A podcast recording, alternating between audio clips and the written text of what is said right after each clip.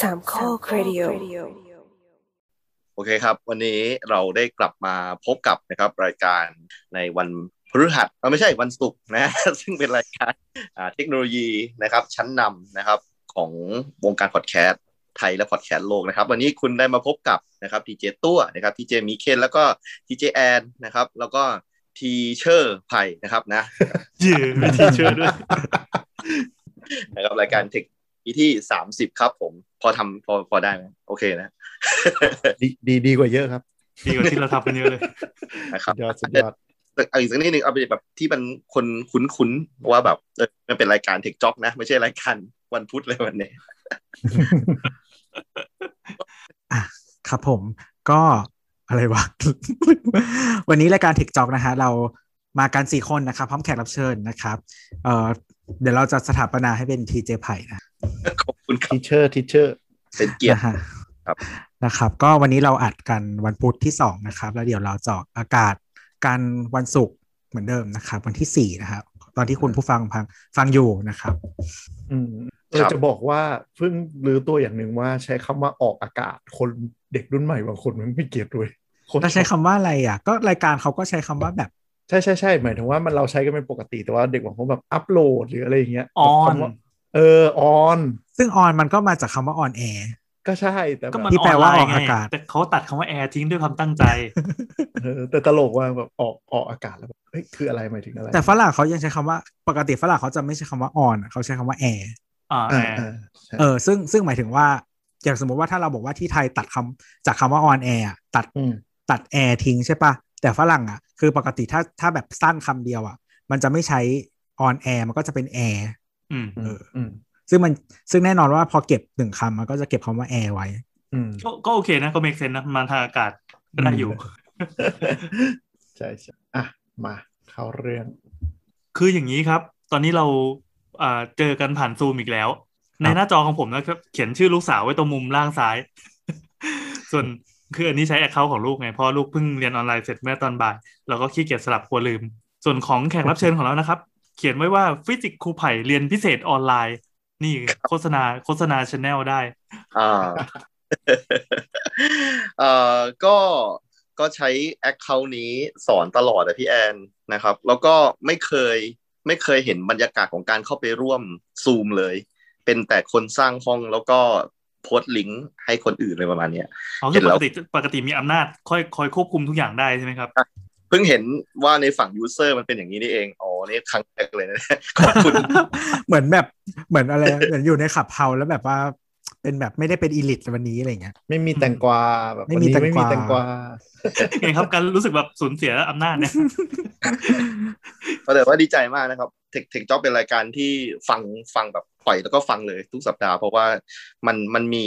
อ่าหลาย ๆ อย่างที่เอาไปสอนหนังสือได้นะครับ แล้วก็อย่างเช่นวันนี้ก็ก็เอาไปใช้ในการสอนวิชาที่ที่สอนอยู่นะครับนะก็มีประโยชน์ค่อนข้างมาก แล้วก็ทั้งสามคนก็เหมือนกับประมาณว่า พูดเนื้อหานะเทคโนโลยีได้น่าสนใจ แล้วก็เอ่อเอาไปสอนต่อได้เลยอะนะครับนะดีมากนะอะอันนี้ก่อนที่จะมาอวยมาอวยกันเอง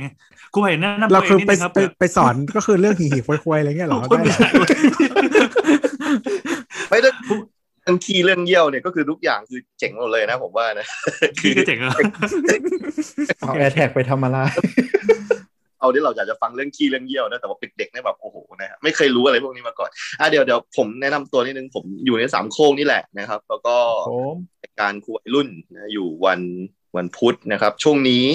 ช่วงเนี้ยครับนี่เป็นเป็นเป็นปัญหาที่เราต้องมาอัดกันวันเนี้ยเพราะว่าผมอยู่บ้านตลอดเวลากับเมียกับลูก แล้วก็ไม่สามารถที่จะอัดพอดแคสต์อะรายการนั้นได้ เพราะว่ามันต้องใช้ความเงียบใช้สมาธิอะไรหลาย ๆ อย่างนะครับ แล้วก็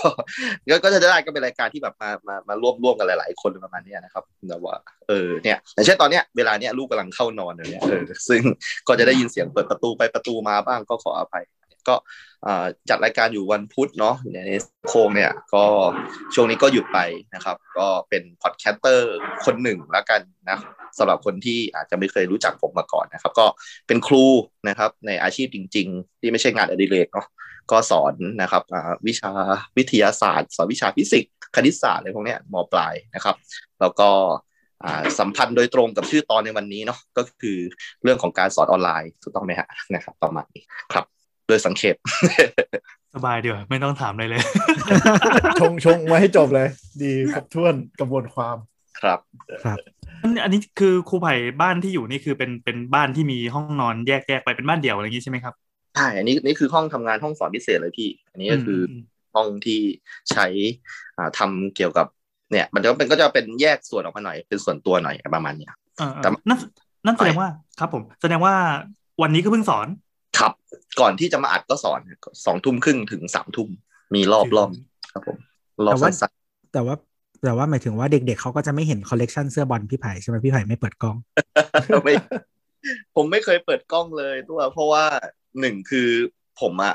ไม่ไม่อยากจะไอเนี้ยคือเอาพูดตรงๆนะเวลาสอนพิเศษอะผมอยากให้เด็กมันเอนจอยที่สุดอะเพราะว่าถ้าเกิดมันไปบอกแม่มันว่าเครียดเรียนไม่สนุกเลยเนี่ยแม่มันก็จะไม่จ่ายตังค์ประมาณเนี้ยเออ ซึ่งถ้าเกิดการเปิดกล้องอะมันจะสร้างความเครียดให้เด็กอะมันเหมือนกับว่าเราจับจ้องมันตลอดเวลาประมาณเนี้ยแล้วเด็กก็แบบถ้าเกิดทำอย่างอื่นไปด้วยเหมือนว่าแบบอยากจะเกาไข่เนี่ยสมมตินะแต่ว่าเออเฮ้ยมันก็แบบเป็นอะไรที่แบบทำไม่ได้อะตลอดหกสิบนาทีที่เราสอนอะนึกออกไหม แล้วแบบตาก็จะต้องจ้องมาที่เราในวันเนี้ยซึ่งผมมองว่าถ้าเราตัดไปเลยวันเนี้ยแล้วแบบว่าได้หรือไม่ได้ยังไงก็ใช้การตอบเอาก็พอใช้เสียงไม่ต้องใช้ภาพผมว่าน่าจะดีกว่า ก็ไม่เคยเห็นหน้าเด็กเลย แล้วเด็กก็ไม่เคยเห็นหน้าผมเลยประมาณนี้อืมเออเจ๋งดีเออไม่เคยคิดในมุมนี้เออก็เออจริงนะถ้าสมมติว่าแบบโดนจ้องอยู่ในจอหนึ่งเซสชันบางทีมันก็แบบมันก็กดดันเหมือนกันเพราะอีกฝั่งครับไม่ได้ไม่ได้คุยเลเวลเดียวกันเป็นแบบเป็นอาจารย์อะ เดี๋ยวเดี๋ยวเราน่าจะได้เล่าเรื่องนี้อีกทีหนึ่งอืมในในในช่วงครับช่วงที่กำลังคุยกันอะเพราะว่าของเราก็มีประสบการณ์แบบอะไรแบบนี้เหมือนกันอะอะทีนี้ครับเอ่อตอนนี้ก็โควิดเนอะก็ผ่านมาผ่านมาสอง season แล้วครับ season สามแล้ว ไม่ดิคือไม่ได้นับเข้าเป็น season เป็น wave สามอ๋อเหรอเป็นหมายความว่าสองปีที่ปีการศึกษาอะอ๋อครับเด็กจะต้องเจอเออในอันนี้ในมุมในมุมของการศึกษา คือสถานการณ์มันทำให้เด็กไม่สามารถไปโรงเรียนได้ ครับ เออเออคือทางโรงเรียนอะ ใจจริงนะทางโรงเรียนอะถ้าดีที่สุดก็คือให้เด็กไปจะ control ทุกอย่างง่ายหมดเลย บุคลากรอะไรเขาทำตามประสบการณ์ที่ตัวเองเคยเคยทำมาหลายสิบปีกันอย่างสบาย แล้วเด็กก็อืม happy เพราะไม่ต้องเรียนรู้อะไรเพิ่มไม่ต้องอะไรเพิ่มแบบเหล่าผู้ปกครองก็ happy แต่ว่าในเมื่อมันเลือกไม่ได้ ทุกคนก็ต้องเรียนอยู่บ้าน เรียนออนไลน์ครับผู้ไผ่เจออะไรบ้างครับหมายความว่าเอ่อเอาเป็นขอเป็นไอ้นี่ก่อน ขั้นตอนของการเตรียมตัวจากทางโรงเรียน อันนี้ครูไผ่เป็นครูที่อยู่ต่างจังหวัดเนาะครับ อาจจะแต่คิดว่าเป็นเป็นโรงเรียนที่น่าจะเข้าถึงพวกเทคโนโลยีได้พอสมควร อืมจริง ๆ แล้วก็ก็ได้ประสบการณ์จากเพื่อนๆครูที่โรงเรียนที่ถือว่ามีความพร้อมทางเทคโนโลยีที่ต่ำกว่านี้ด้วย ที่เล่าให้ฟังนะอืมประมาณนี้นะครับ คือคือผมต้องบอกอย่างนี้ก่อน พี่แอนพูดดีมากบอกว่ามันมีสองฤดูกาลแล้วสำหรับโควิดเนาะผมผมเพิ่งถามจากแฟนผมอะว่าไอ้สองฤดูกาลนี้มันต่างกันยังไง ซึ่งความความน่าสนใจคือแฟนผมอะเขาสอนมหนึ่งพี่แอนนะครับ แล้วการสอนมหนึ่งอะมันคือเด็กใหม่ไงเออไอ้โควิดรอบรอบที่แล้วเนี่ย มันเปิดก่อนแป๊บหนึ่งแล้วปิด แต่โควิดรอบเนี้ยมันปิดตั้งแต่ต้นเลยลองลองคิดว่าสภาพเราจบป .6 อะครับ แล้วกำลังจะขึ้นม .1 โรงเรียนใหม่อะแล้วยังไม่เคยไปใช้พื้นที่ของโรงเรียน ไม่เคยไปเคารพธงชาติ ยังไม่เจอแม้กระทั่งแบบครูที่ปรึกษาเลยประมาณเนี้ยนะแล้วก็แต่ว่าต้องมาเรียนแล้วอะไรประมาณเนี้ยเพราะฉะนั้นบรรยากาศของเด็กอะครับในในสองฤดูกาลเนี้ยมันไม่เหมือนกันเลย เออแฟนผมบอกว่าในในในฤดูกาลแรกที่เด็กมันไปเจอกันมาก่อนแล้วเนี่ย ประมาณสักหนึ่งเทอมกว่าๆแล้วก็มาปิดช่วงปีใหม่ช่วงนั้นใช่ไหมฮะคือเด็กอะขี้เกียจมากแฟนผมบอกเนี้ยเออเหมือนกับเด็กมันมันรู้กระบวนการของโรงเรียนประมาณหนึ่งว่าการส่งงานคืออย่างนี้อาจารย์คนนั้นเป็นอย่างนี้อะไรแบบเนี้ยเด็กๆหลายๆ คนก็จะอ้างเรื่องของความไม่พร้อมนะอุปกรณ์อะไรประมาณเนี้ยหนึ่งสองสามสี่แล้วก็ บางคนก็หายไปเลย บางคนก็แบบไม่เจอเลยประมาณเนี้ยไอ้ไอ้นั่นคือฤดูกาลแรกนะครับ แต่ฤดูกาลเนี้ยที่ที่กำลังเจออยู่เนี่ย วันนี้เป็นวันที่วันที่สามแล้ววันที่สองนะครับสำหรับการเรียนออนไลน์ในในภาคปกติเนี่ยแฟนผมบอกว่าตอนนี้เนี่ย เมลเนี่ยเด้งขึ้นมาปุ๊บปุ๊บปุ๊บปุ๊บปุ๊บเลย คือเมลเนี่ยแบบว่าที่ต้องส่งงานสั่งเมื่อตอนบ่ายเนี่ย ตอนเย็นเนี่ยมาแบบเต็มเลยปุ๊บเลย คือเด็กยังไม่เคยเจอกัน เราไม่ไม่รู้วัฒนธรรมการเรียนของโรงเรียนมันเป็นยังไงแบบเนี้ยเด็กทุกคนมหนึ่งครับ มันกลัว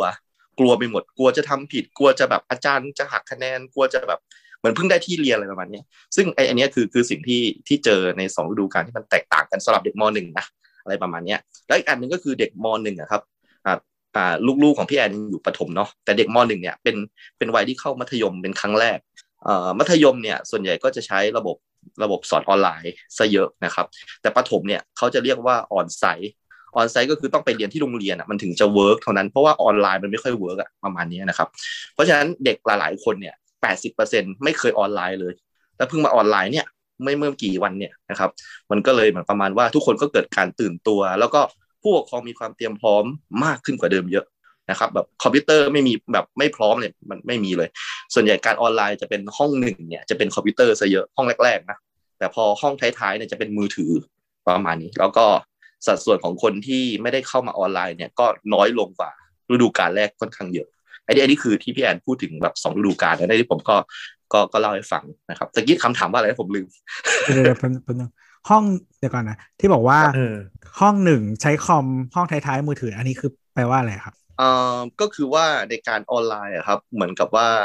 ไอ้ไอ้คำว่าคอมอาจจะเป็นแบบโน้ตบุ๊กแบบเนี้ยหรือว่าห้องหนึ่งบางคนก็เป็นพวกเกมเมอร์แบบเนี้ยเขามีคอมพิวเตอร์หมายหมายถึงห้องว่าหนึ่งหมายถึงห้องหนึ่งเด็กเก่งหมายถึงห้องคิงอะไรอย่างเงี้ยเหรอครับอ่าใช่ใช่ห้องที่พร้อมแล้วกันเออห้องาที่แบบห้องเด็สกอบอ่าแล้วก็เก่งเนี่ยเออไม่คือคือโรงเรียนเราอะ ตอนมอต้นอะอะ ห้องเลขที่ท้ายที่สุดอะคือห้องคิงอ่าอ่าเออห้องห้องหนึ่งอะ คือห้องแย่สุด อืมอ่าส่วนอันนี้ของของครูไผ่คือห้องหนึ่งก็คือคือห้องดีที่ดีที่สุดดีใช่ไหมที่สุดแล้วก็ไล่ไปอ่าอ่าโอเคก็พอหนึ่งสองสามอะไรประมาณเนี้ยครับ คือดีแล้วหลังจากนั้นก็ไม่ถึงว่าแย่ก็ถือว่าเขาคลักคลักกันเขาคัดอืมก็อ่าในในห้องท้ายๆ ส่วนใหญ่จะเป็นการออนไลน์ด้วยมือถือซะมากกว่าประมาณนี้ครับผมอืมอันนี้ก็คือตัว device เนาะอืมส่วนส่วนโรงเรียนเตรียมตัวยังไงใช่ไหมครับ ที่พี่แอนถามก็โรงเรียนก็มีมีมีความพร้อมมากขึ้นนะครับ ก็คุณครูเนี่ย ยังต้องไปทำงานที่โรงเรียนปกติไปเซ็นชื่อ8ปดโมงเช้าเหมือนเดิมนะครับแล้วเพื่ออะไรก็วะก็ก็เพื่อเพื่อที่จะได้มีหลักฐานการทำงาน เพื่อจะได้มีเงินเดือนเข้าตอนท้ายท้ายเถอะท้ายเดือนประมาณก็อะไรได้วะแล้วได้ไม่ใช้ไม่แบบไม่คือ facility คือก็กำลังสิหจะมายคเทีวามยบว่ากฎกฎของโรงเรียนอ่ากฎของกระทรวงไม่ได้ปรับตามอะไรอย่างนี้ปะครับ คือก็ยังต้องไปเซ็นชื่อทำงาน คือคือแบบอย่างเช่นว่าผมเนี่ยยังคุยกับแฟนว่าเฮ้ยแบบ ไม่ได้เจอแม่หลายหลายหลายวันแล้วเนี่ยแบบเป็นเป็นแบบครึ่งปีแล้วเนี่ยถ้ามันสอนออนไลน์อย่างนี้ผมไปสอนที่ยะลาได้ไหมเนี่ยผมจะขับรถไปยะลาประมาณเนี้ยแฟนบอกเฮ้ยแบบว่าเราต้องเซ็นชื่อเนี่ยเออว่ะใช่ต้องเซ็นชื่ออะไรประมาณเนี้ยก็คือก็แล้วก็แยกย้ายไปสอนตามต้นไม้เลยนะครับเพราะว่าจะต้องอ๋อตามต้นไม้เหี้ยอะไรเนี่ยโคตรเฟี้ยวอะตกรูปให้ตัวดูมีจริงๆนะสอนตามศาลาอย่างเนี่ยเพราะว่ามันเงียบอยู่เนี่ยพี่แล้วเน็ตโรงเรียนมันถึงเหรอ ค่อนข้างค่อนข้างแรง เพราะว่าอ๋อวันที่แรงอะเพราะนักเรียนมาแย่งใช้อ๋อโอเคโอเค หมายถึงว่าจำนวน node อะมันครอบคลุมพื้นที่ เพียงแต่ว่าเอ่อ user มันพอ user มันน้อยมันก็พอใช่ไหมครับมันแรงเลยแหละแรงเลอ๋อยโอแรงเคโอเค ไม่คือถ้าเป็นที่บริษัทอะหมายถึงว่าที่งานที่ไม่ใช่ราชการอะคืออย่างออฟฟิศเราอะมันมีระบบเช็คอินอะ ซึ่งอืมคือเราใช้แอปเช็คอิน อืมซึ่งมันจะทำได้สองระบบก็คือว่าใช้บลูทูธถ้าเข้าไปที่ออฟที่ที่ออฟฟิศอะมันจะมีเหมือนแบบตัวส่งสัญญาณบลูทูธอยู่อันหนึ่งอืมเมื่อเราอยู่ในระยะสัญญาณบลูทูธอะก็คือกดเช็คอินได้อืมมันก็จะบันทึกว่าแบบใครเข้างานตอนไหนใช่ไหมอืมแล้วก็อีกระบบหนึ่งก็คือใช้ GPS ก็คือว่ามันจะจับ GPS ที่มือถือเราอะแล้วก็กดกดเช็คอินที่บ้านอะอืมอืมทีเนี้ยมันก็จะเหมือนกับว่า มันก็จะมีหลอกว่าทุกคนอะเช็คอินจากที่ไหน เวลาไหน เออ ซึ่งที่ออฟฟิศก็ไม่ได้ไม่ได้อะไรมากก็แบบประมาณว่าเออให้ทุกคนอยู่ จริงๆเหมือนเขาแบบอยู่ประจำที่อะอยู่ต่างจังหวัดก็ได้ไม่เป็นไรอะไรประมาณนั้นเพราะครูไผ่คือเซ็นชื่อไปเซ็นสมุดสมุดเข้างานอย่างนั้นใช่ไหมว่าไอ้นี้ก็คือบอกบอกกันแค่นี้นะครับแล้วก็คนฟังด้วยนะครับ ก็คือว่า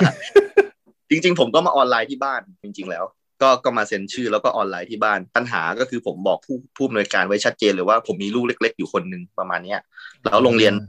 ยังไม่เปิด มันไม่มีใครดูที่บ้านไม่มีคนแก่แบบช่วยเลี้ยงเด็กประมาณเนี้ยครับ เพราะฉะนั้นยังก็ต้องมาทำงานที่บ้านหนึ่งคนเออแฟนผมอาจจะไปโรงเรียน แต่ผมขออยู่บ้านดูลูกสักคนหนึ่งถ้าผมต้องไปโรงเรียนแฟนผมขออยู่บ้านคนหนึ่งอะไรประมาณเนี้ยเออก็ต้องไปประมาณเนี้ยคือถ้าเกิดโรงเรียนมันเปิดมันก็จะเออไม่ต้องห่วงลูกเลยประมาณเนี้ยแต่พอพอก็เข้าใจใช่ไหม เข้าใจเข้าใจครับผมก็ก็ได้ พอก็เชื่อใช่ไหมครับเชื่อครับอยู่กับพี่แอนในโรงเรียนเขาก็เห็นอยู่เลยเนี่ยเออคือคือหมายถึงว่ามันมันก็ดูเป็นสถานการณ์ที่ไม่ปกติ มันก็เลยต้องมีการยืดหยุ่นกันบ้างอะไรอย่างเงี้ยแต่แต่ทำงานนะ แต่ต้องทำงานอะไรประมาณเนี้ยเออก็คือ ถ้ามีเด็กสักคนมาฟ้องว่าครูไผ่แบบถึงคาบแล้วไม่สอนเนี่ยคือเดือดร้อนมากตรงนี้อืมพอจะเช็คแบบละเอียดมากประมาณนี้ครับอืมครับอยู่ในโรงเรียนไม่เห็นเช็คเลย ก็ไม่เคยแล้วไม่เคยไม่เคยเจออะครูไม่สอนอะ เออเออเออมันก็มีเคยเคยเคยมีคาบพระพุทธอะจารย์บอกว่าให้เราสอนนั่งสมาธิแล้วก็คือ ก็อะนั่งสมาธิกันทั้งคาบนะแล้วเขาก็เดินไปอ๋อแหละชิบหายระบบนั่นแหละอืม แต่แต่เอาจริง ๆ ก็มีคนให้งานเด็กแล้วไม่สอนก็มี เหมือนประมาณว่าไปสรุปอะไรก็เหมือนกันในในห้องเรียนนั่นแหละเออเพียงอ่ว่ามาสั่งงานผ่านแบบรีโมทจาก จากที่อื่นแทนอะไรแบบเนี้ยวันนี้เปิดแบบฝึกหัดหน้านี้นั่งทำใครมีคำถามอะไรถามครูแล้วครูก็เปิดก่อยกล้องไว้อย่างนี้ใช่ไม่ได้เปิดเลยกล้องเปิดเสียงไว้เฉยเออแต่ผมว่าที่ที่ครูฝ่ายพูดน่ะน่าสนใจคือที่แบบเด็กมหนึ่งไม่รู้จักกันแล้วแบบ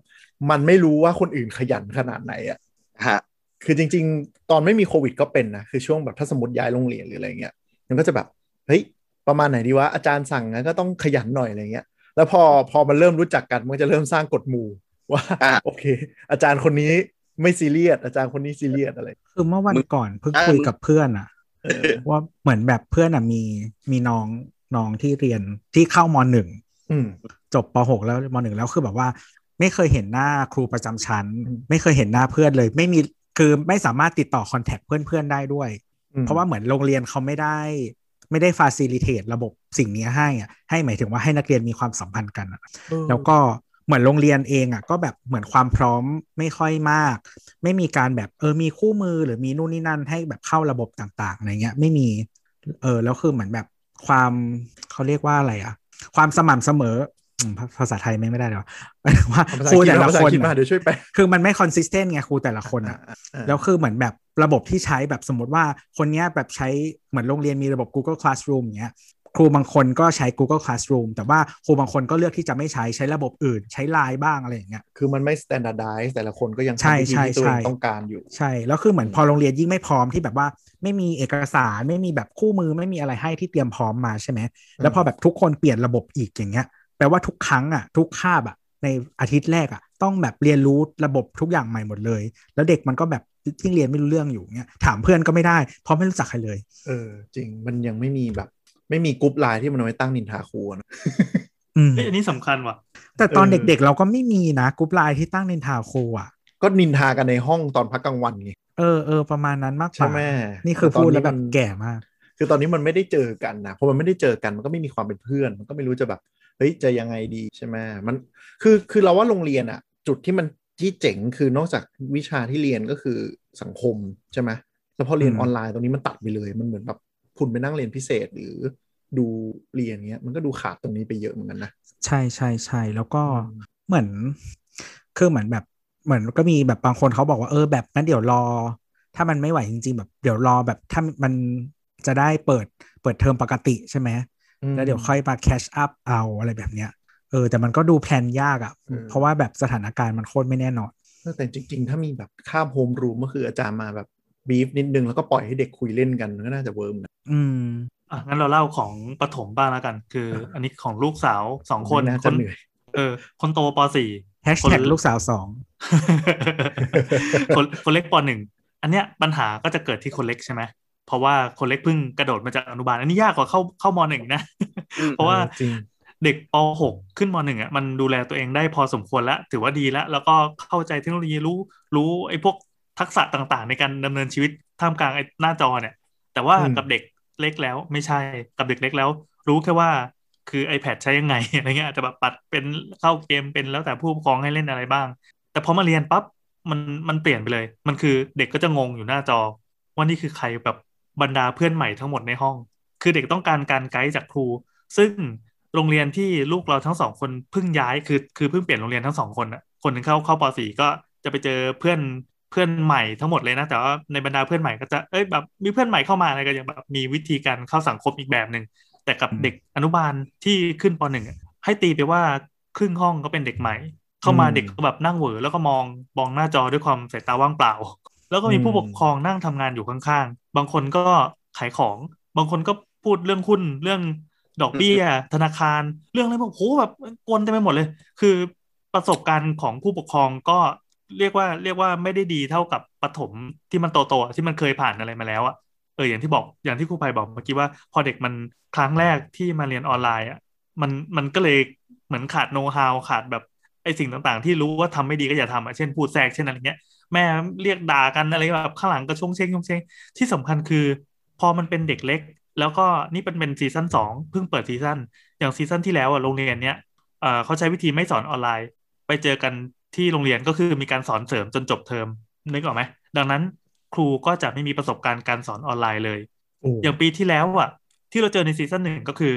ครูใช้ซูมไม่เป็น พอไม่เป็นปั๊บการจะต้องมาโมเดเลตคนที่มันเป็นห้องประมาณยี่สิบสามสิบคนเนี่ย มันยากมาก ถ้าเป็นเด็กโตว่าไปอย่างอันนี้คือเด็กเล็กที่ทุกคนแบบเข้ามาแล้วแบบรอรอความรอคำสั่งจากครูอะอืมว่าครูจะอืมทำอะไรจะชี้ซ้ายชี้ขวาไปทางไหน แล้วครูแม่งตัวงงที่สุดในห้องอะคราวเนี้ยแม่งมันกถ้าลายเด็เป็กนว่าถ้าเด็กโตก็คือครูโดนด่าแล้ว ใช่ อันนี้คือเด็กเล็กทุกคนรวมตัวกันเพื่อเพื่อจะบอกว่าครูปิดไมค์ของคนนี้หน่อย ซึ่งอีกคนนี้ที่ที่พ่อมันก็ไม่รู้ว่าตัวเองกำลังแบบทำทำลายห้องอยู่อะครูก็แบบ ครูก็ครูก็พูดสวนออกมาเรื่อยๆ คือครูไม่รู้ว่าการปิดไมค์แปลว่าอะไร ไม่รู้ว่าท่านทำซูม ไม่รู้วิธีการคอนโทรลห้องครูเขาอายุประมาณเท่าไหร่เนี่ยจริงๆก็ประมาณประมาณสามสิบอะไรเงี้ยเองยังยังไม่แก่ไม่แก่เพียงแต่ว่าคนไม่เคยเจอไงไม่ไม่รู้ว่าคือเสียงที่เราพูดไปมันเคลียร์ใช่ไหมแต่เราไม่รู้หรอกว่าเข้าใจปลายทางปลายทางไม่จะเจอความกระตุกขนาดไหน แล้วครูทุกคนคือทำงานที่โรงเรียนอย่างอย่างที่ครูภัยบอกอะไปหามุมสงบสงบในโรงเรียนแต่อันนี้ยังดีที่แบบห้องแต่ละห้องมันก็มี Wi-Fi ใช่ป่ะเขาก็ยกโน้ตบุ๊กไป แล้วไปวางไปตั้ง แล้วก็พิมพ์แผนกไอทีที่วิ่งแบบหัวขวิดทั่วโรงเรียนนะเพื่อจะคอยไป support ครูคนต่างๆ ที่เจอปัญหา ทุกคนจะมี small talk แล้วซึ่ง small talk มันเสียงขูกขักเหมือนไอ้น้ำอัดรายการนะเสียงก็ออกนักเรียนครับเออเออเออเดี๋ยวก็บี้เดี๋ยวก็เร่งเดี๋ยวก็เสียงแตกเดี๋ยวก็เสียงไม่เข้า แชร์จอพยายามจะแชร์สกรีนอ่าอ่าอันนี้เดี๋ยวเราเปิดเทอมเดี๋ยวเราจะเปิดจริงตอนที่เรียนเดี๋ยวเราจะเปิดจริงประมาณกลางเดือน แต่อันนี้คือรอบ วันที่หนึ่งถึงวันที่สิบเอ็ดเราจะเรียนออนไลน์กันไปก่อนนะ เดี๋ยวสถานการณ์เป็นยังไงค่อยค่อยมาปะฟังประกาศจากทางโรงเรียน แต่ทีนี้เราจะเปิดให้ทุกคนร้องเพลงกัน พอเปิดปั๊บเราเล่นคือเสียงแม่งไม่เข้า แต่จะมีเสียงไอ้ผู้ปกครองที่คุยเรื่องดอกเบี้ยตลอดเวลาเข้ามากลางเพลง เด็กก็อะไรวะกอเอ้ยกอไก่ขอไก่แล้วเลยผู้ปกครองไม่ก็คุยแบบไม่มีความสงบเลยเว้ยเด็กก็ไม่โอ้โหไม่โฟกัสเลย แล้วเด็กแล้วเด็กพอสมาธิเริ่มหลุดก็ไม่สนุกก็จะเริ่มหนีแล้วปะ ใช่หนีไปเลย ก็เออคือมันโฟกัสสมาธิยากอยู่แล้วป่ะยิ่งเป็นเด็กแล้วแบบมันไม่ใช่มันไม่ได้อยู่ในสถานที่นั้นอะเอาอย่างบ้านเราเนี่ยถือว่าเป็นบ้านบ้านบ้านที่พร้อมสำหรับการให้ลูกเรียนออนไลน์คือคือพร้อมเลยนะ คนโตก็ขึ้นมาอยู่ข้างบนก็มีคอม คือหมายส่วนถึงว่ามีมีสถานที่ที่มีหลายห้องอ่าอ่ามันมีเสียงไม่ปัจจักวยนกันใช่แล้วก็มีปัจจัยอุปกรณ์ให้ใช้แยกแต่ละคนเออโดยและมีตัวเอ็นแล้วก็มีอินเทอร์เน็ต มีอินเทอร์เน็ตที่สำคัญคือมีผู้ปกครองอยู่บ้านด้วยมากกว่าหนึ่งคน อ่าอ่าไม่จำเป็นอะในในที่นี้คือเราเราเป็นคนวิ่งขึ้นวิ่งลงอ่าเพื่อดูลูกอ่าพี่แอนคือมีเด็กปหนึ่งที่ผู้ปกครองไม่อยู่บ้านด้วยถูกปะมีแล้วก็เอาโดเป็นนว่าทิ้งส่วนอ๋อเราว่าส่วนใหญ่ส่วนใหญ่เหรอไม่ไม่ไม่คือไม่ไม่ใช่ผู้ปกครองไม่อยู่คือผู้ปกครองที่จะรู้เรื่องอะ ไม่อยู่อะถ้ามันเป็นจะเป็นแบบคุณยายอะไรอย่างอ่างี้เอ่อหนักเลย คือโชคดีมากเลยที่อันนี้ อันนี้ยังพอจะคุยกันไหวกับกับครู คืออมเราก็ย้ายมาไปโรงเรียนใหม่นะครูก็แบบตอนแรกแจกลิงก์มาผิด แล้วเด็กแม่งก็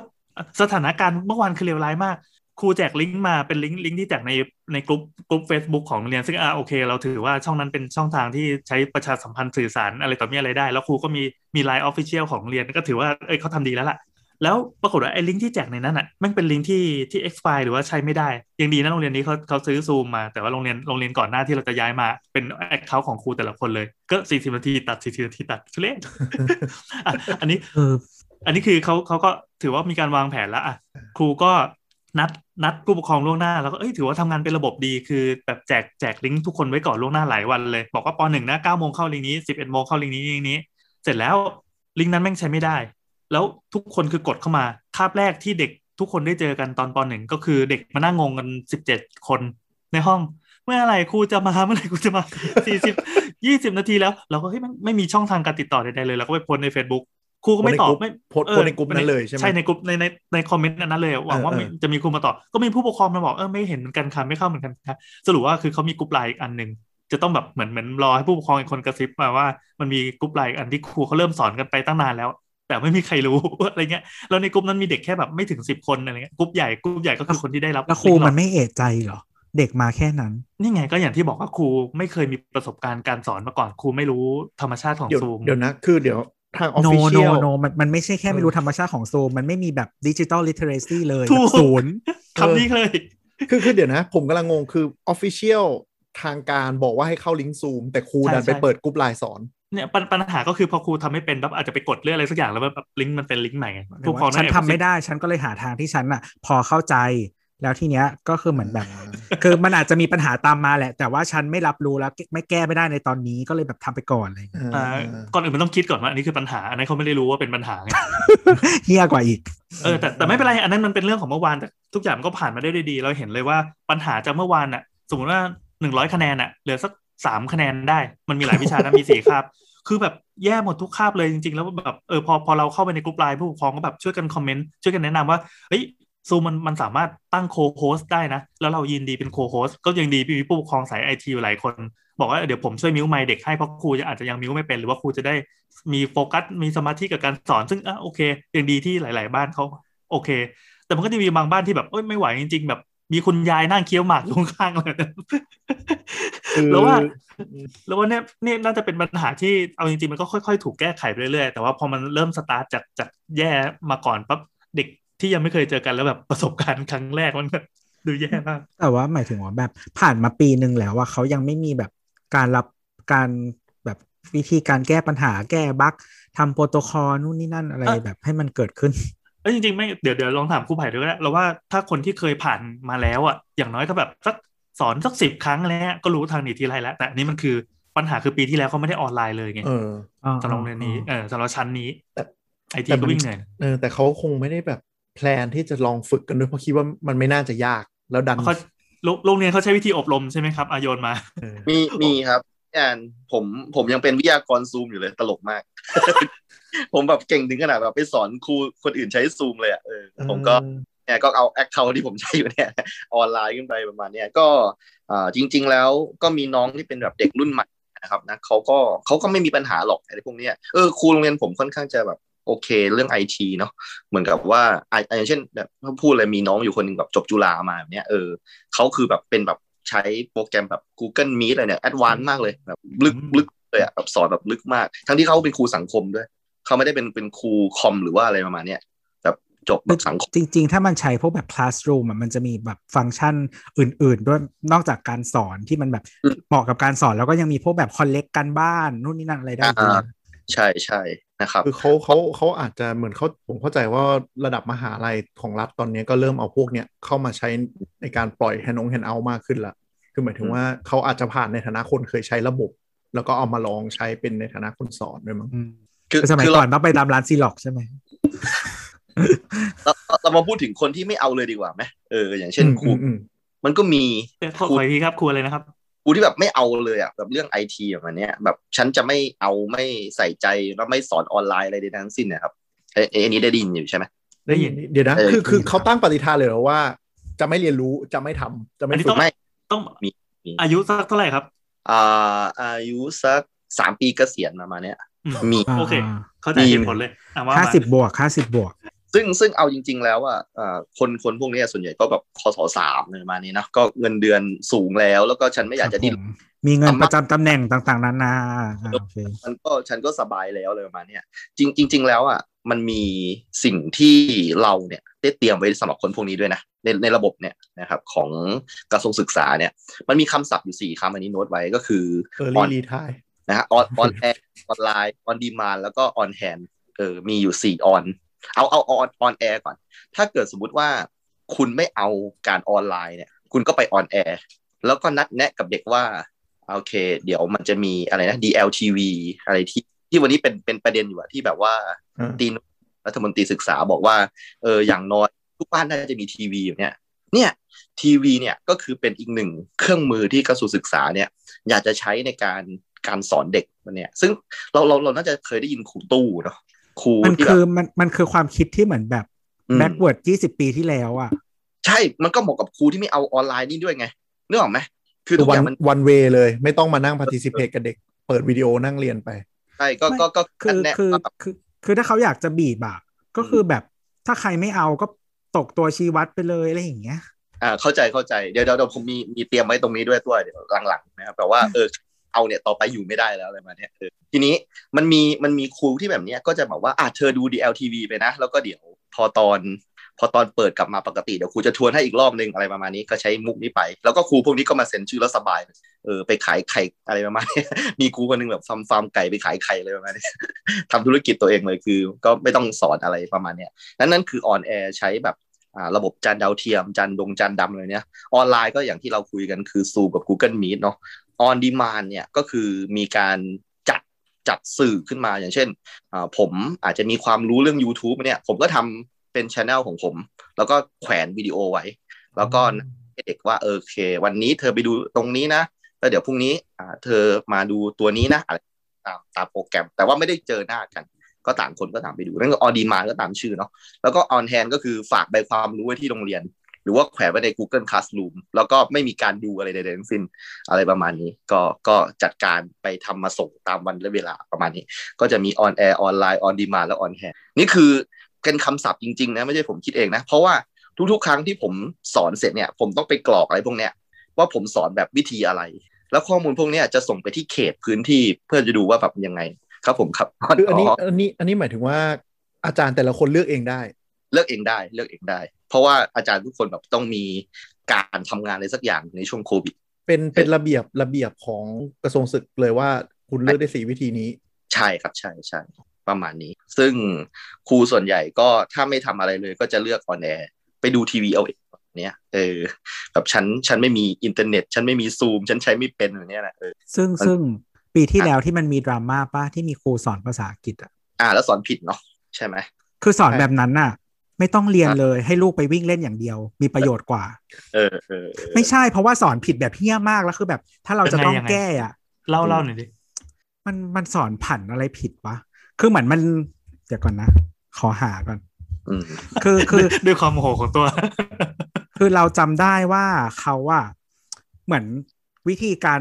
ออกเสียงอะ คือผิด แล้วก็วิธีการเรียงรูปประโยคอะ ก็คือผิด ซึ่งซึ่งหมายถึงว่า บางครั้งอะเด็กเนาะมันเป็นคือถ้าเขาจำไปแล้วอะ แล้วก็แล้วก็มันเป็นค่านิยมประมาณว่าเป็นเราเป็นสังคมที่เราเชื่อเชื่อคุณครูเนอะเออเพราะฉะนั้นเนี่ยบางครั้งเนี่ยโดยเฉพาะเด็กๆบางทีไม่ได้ไม่ได้ตั้งคำถามนะว่าแบบสอนผิดสอนถูกอะไรเงี้ย แล้วเราอะถ้าเรามารู้ที่หลังอะเราต้องแก้แก้สิ่งที่เด็กคนเนี้ยเขาถูกเขาเรียนรู้ไปแล้วอะ พื่อให้มันแบบถูกต้องอะก็คือมันเขาสิ่งที่จำไปแล้วมันก็คือพังอะอืม คือคืออย่างนี้ผมอยากจะบอกตัวว่า อ่า ตัวตัวศูนย์ถ่ายทำเนี่ยของไอ้พวกคอนเทนต์พวกเนี้ยมันก็คืออยู่ในจังหวัดผมนี่แหละเอออยู่ในเมืองท่องเที่ยวเมืองหนึ่งแล้วกันในในจังหวัดผมครับผม ซึ่งซึ่งจะบอกว่ากระบวนการอ่าคัดครูเนี่ย ก็คือครูพวกเนี้ยก็คือสอบบรรจุมาเป็นแบบธรรมดาเลยเหมือนครูเหมือนเหมือนแบบเข้าโรงเรียนปกติ แต่ว่าตรงเนี้ยจะไม่ได้แบบ ดูแลโดยกระทรวงศึกษาโดยตรงนะครับนะเขาแบบจะมีหน่วยงานอิสระอะไรที่เขาดูแลแบบเป็นกับการเรียนการสอนทางไกลผ่านดาวเทียมอะไรประมาณเนี้ยทีนี้อยากจะบอกตัวว่าอย่างเงี้ยฮะว่าครูอังกฤษคนนั้นน่ะที่เขาหลุดมันได้ไปสอนเนี่ยเขาต้องมีแผนการสอนอยู่ต้องไหมแล้วคือที่ตัวมีคำถามว่าเขาสอนถูกสอนผิดอะไรประมาณเนี้ยเออแล้วเขาแบบมีการแบบได้ดูไหมว่าแผนการสอนเขาบรรถูกหรือมันผิดเนี่ย คนที่ตรวจแผนการสอนเนี่ยก็คือครูในละแวกนั้นครับ ผมยังเคยไป การสอนฟิสิกส์เลยเอออมีค่าจ้างให้ไปตรวจอะไรแบบเนี้ย เพราะฉะนั้นคำถามก็คือว่า คือคุณออกอากาศแบบระดับปัทั่วประเทศประมาณเนี้ยเออ ถ้าเกิดลงทุนเอาอาจารย์มหาอะไรมาตรวจหน่อยจะดีไหมอะไรในนี่ความคิดผมนะเออก็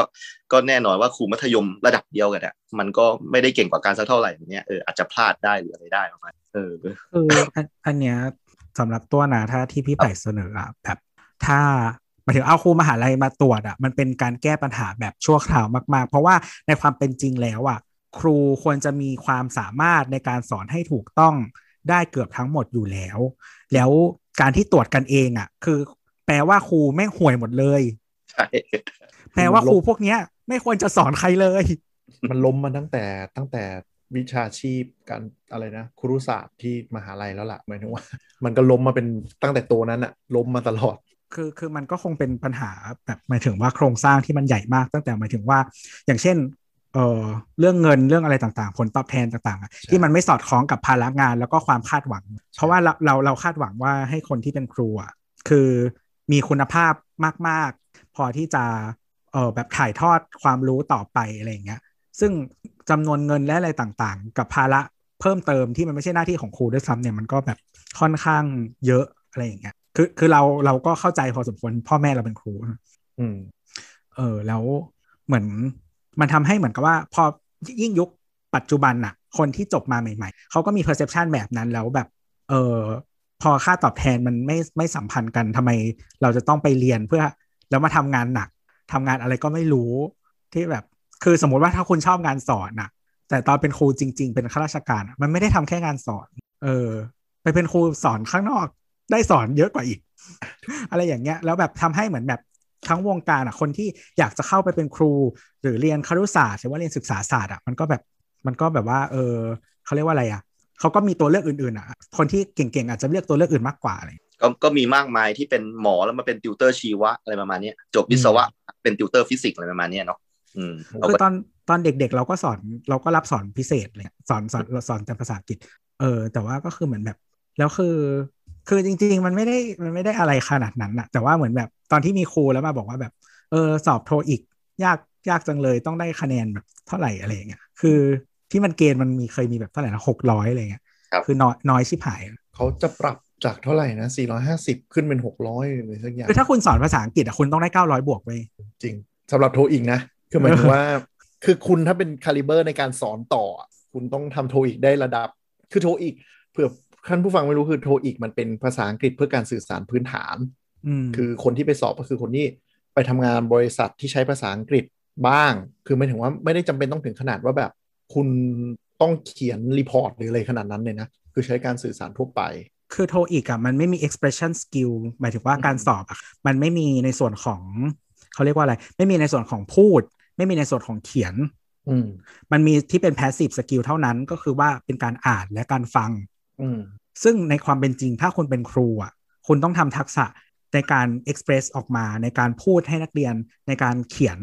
ให้นักเรียนด้วยอืมแล้วคือแค่โทอีกมันวัดแค่ครึ่งเดียวอะ แล้วมึงยังทำไม่ได้เลยอะเนี่ยปัญหาสอนคนอื่นก็คือสงสารเด็กปะวะเนี่ยเนี่ยเดี๋ยวเดี๋ยวจะมีการช่วงท้ายแล้วกันเดี๋ยวผมไปมีการล้างครั้งยิ่งใหญ่ อันนี้เก็บไว้พูดช่วงท้าย แต่ตะกี้มีมีสองข้อแล้วเดี๋ยวเดี๋ยวผมจะเล่าว่า มันจะเกิดการปฏิวัติครั้งใหญ่ในวงการครูเนี่ยอันนี่พูดที่แรกเลยที่รายการเทคจ็อกเนี่ย จริงๆ แล้วครูด้วยกันเองยังไม่รู้เลยนะนะฮะนี่โอเคก็ก็กลับมาที่ประเด็นเนาะก็คือว่านั่นแหละครับ ตัวครับเราจะนับ on air เป็นการเรียนออนไลน์ไหมเออการออกอากาศทางทีวีเนี่ยอืมไม่นับไม่ไม่ไม่คืควรนับ คือบ้านตัวมีทีวีนะแต่บ้านอืมตัวดูทีวีไม่ได้ อ๋ออ่าฮะคือมันดูดูได้แต่ผ่านอินเทอร์เน็ตอะดูสัญญาณ terrestrial TV อะไม่ได้ คืออ๋อคือผมมองผมมองว่าการเรียนรู้มันต้องมีปฏิสัมพันธ์ระหว่างครูกับนักเรียนด้วยอะอ่าเออในในส่วนหนึ่งนะ โดยโดยเฉพาะเด็กที่เล็กหน่อยอย่างเงี้ยอือฮึคือหมายถึงว่ามันคือมันเรียนได้ไหมมันก็คงได้แต่แบบเราเราอยากฟังแล้วว่าจะปฏิวัติอะไรเออยังไงยังไงเอาเอาเอาเลยเหรอพี่แอนโอเค มาเลยครับ มาเลยครับก็นี่ก็คืออย่างนี้ผมกำลังจะพูดถึงเกณฑ์วิทยาฐานะใหม่เออ ซึ่งซึ่งเพิ่งประกาศมาเมื่อสัปดาห์ที่แล้วเองเออซึ่งเกณฑ์วิทยาฐานะใหม่เนี่ยเหมือนเหมือนที่ตะกี้ตัวก็พยายามจะพูดว่าเออครูแทนที่จะโฟกัสกับงานสอน แต่ว่าไปเสียเวลามากกับงานเอกสารอะไรประมาณเนี้ยซึ่งเกณฑ์วิทยาฐานะใหม่เนี่ยอ่าเขาได้กำหนดเกณฑ์ออกมาแปดข้อเออผมอ่านให้ฟังนิดหนึ่งได้ไหมเนาะก็คือส่วนใหญ่เนี่ยมันก็คือเป็นการพูดถึงการสอนล้วนๆเลยนะครับ แล้วก็ในการสอนเนี่ยก็มันมีอ่า วิธีการประเมินโดยการใช้เทคโนโลยีด้วยให้เหมาะสมกับรายการเทคจ็อกเนาะก็คือว่าอ่าในในสมัยก่อนเนี่ยผมจะเล่าให้ฟังนะครับ หลาย ๆ คนอ่าอย่างเช่นพี่แอนหรือว่าตัวอาจจะผู้ปกครองเป็นแบบครูใช่ไหมอะไรประมาณเนี้ยทีนี้ผมอยากจะบอกว่าแต่ก่อนเนี่ยการที่จะได้วิทยาฐานะเนี่ยวิทยาฐานะเนี่ยมันเหมือนกับพอสอรอสออะในในในในอืมก็คือจะมีเงินพิเศษอัพขึ้นมาให้ใช่ใช่จะมีเงินประจำตำแหน่งเออพอสอสามนี่บวกหมื่นหนึ่งเลยนะ คือแบบครูคือคนรวยในต่างจังหวัดเลยอะแบบบวกแบบเฉยๆมาเลยอะหมื่นถึงหมื่นสี่อะแล้วแต่ด้วยนะครับรวยก็รวยหนี่เพราะกู้ได้เยอะกู้ได้เยอะดอกเบี้ยต่เออเอำอครับผมต่อครับทีทีนี้ก็คือว่าเนี่ยในการ ที่เราจะมาเป็นคศสองคศสามมันจะมีเกณฑ์ประเมิน ซึ่งเราจะเห็นแบบพวกตามเพจแล้วก็โอ้โหทำไมแฟ้มมันเยอะขนาดนี้ ครูแบบแม่งเหมือนกับเอานิทรรศการย่อมๆเลยแบบมาแบบโชว์ผลงานตัวเองว่าแบบเราทำอะไรมาบ้างเลยเนี้ยในขณะที่เราพัฒนาแบบนี้มากี่ปีแล้วอะการสอนเราก็แบบเอ้ยการเรียนนักเรียนคุณภาพนักเรียนเราก็ยังต่ำเหมือนเดิมประมาณเนี้ยพิซซ่าเลยเราก็ยังต่ำเหมือนเดิมประมาณเนี้ยทีนี้เรื่องของเรื่องก็คือว่าเกณฑ์ใหม่เนี่ยก็คือว่า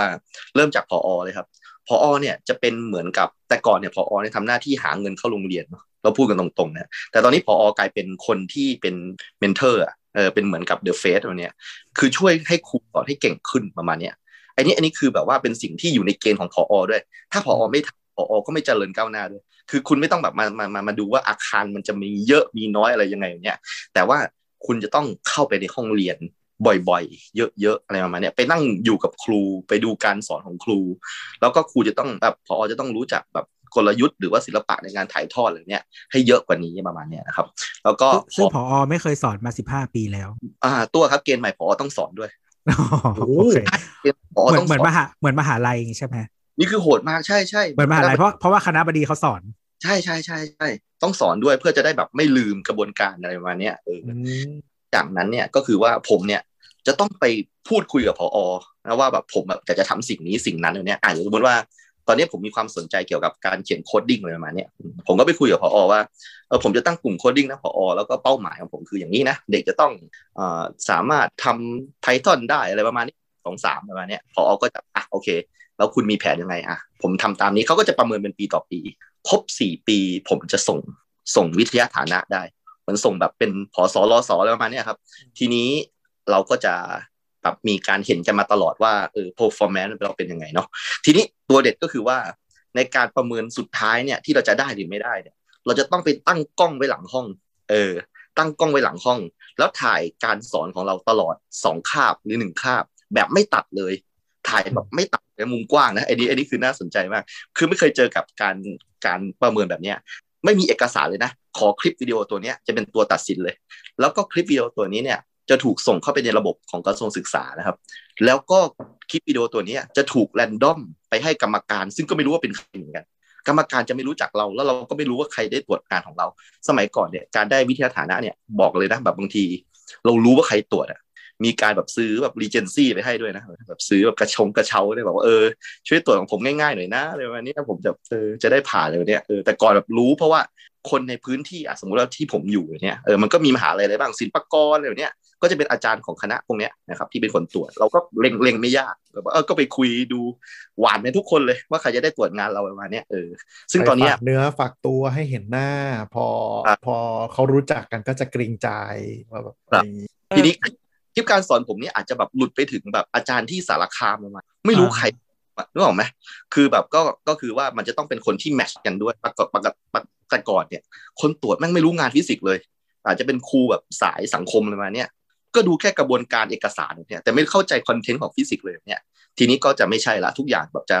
จะตรงประเด็นแม่น เพราะฉะนั้นจะผ่านหรือไม่ผ่านเนี่ย มันก็อยู่ที่ตรงนั้นละอาจจะพี่แอนจะถามอะไรพี่แอนถามก่อน อันนี้คือคนที่ตรวจต้องเป็นใครอะครับ คนที่ตรวจคุณสมบัติอะไรเงี้ยคุณสมบัติก็ต้องเป็นอาจารย์คศสามคศสี่ครับท่านท่านในหมวดของอาจารย์นะแล้วก็ถ้าเป็นอาจารย์มหาลัยคือจะมีตรวจสามคน มีผออาจารย์มหาลัยแล้วก็ครูที่แรงสูงสูงคศสามอันนี้ในหมวดในหมวดวิชาการนั้นๆด้วยใช่ไหมครับใช่ครับในหมวดวิชาการนั้นๆด้วยแต่ข้อสอสามข้อสอสี่เขาจะเรียกว่าเป็นแบบผู้เชี่ยวชาญหรืออะไรสักอย่างนั้นเขาเรียกว่าครูชำนาญการพิเศษเชี่ยวชาญมันมันจะมีแรงสุดคือข้อสอห้าซึ่งปัจจุบัน ยังไม่มีใครได้เลยมึงมีมีได้สองคนมึงเออ ในประวัติศาสตร์ครูไทยประมาณนี้เออซึ่งซึ่งแบบตอนนี้สิ่งที่ผมแบบ แต่ก่อนมันยากมากไงเพราะว่ามันต้องมาประเมินที่โรงเรียน อย่างเช่นแบบผมแบบจะทำคอสอสามฟิสิกส์เนี่ยผมก็ต้องหาครูฟิสิกส์ที่แบบ rank สูงกว่าผมมาประเมินที่โรงเรียน หาผอที่แบบว่าเขาเป็นแบบเก่งทางด้านวิทย์มาประเมินผมเลยเนี่ย ซึ่งมันหาไม่ได้ในในท้องถิ่นของผมซึ่งผมไม่ได้อยู่กรุงเทพที่มีแบบคนเก่งๆเยอะประมาณนี้ซึ่งพอเป็นเราประเมินแค่คลิปวิดีโอเอกสารไม่ดูเลย มันจะยิงไปที่เซิร์ฟเวอร์ของกระทรวงศึกษา แล้วก็เขาก็จะพยายามอาจจะเป็นการใช้ match ของแบบคอมพิวเตอร์ในการช่วยจับคู่ว่าแบบใครที่จะเหมาะกับที่จะตรวจงานนี้อืมซึ่งทุกๆอย่างก็จะแบบแฟร์แล้วทีนี้สิ่งที่ผมบอกว่ามันปฏิวัติวงการก็คือว่า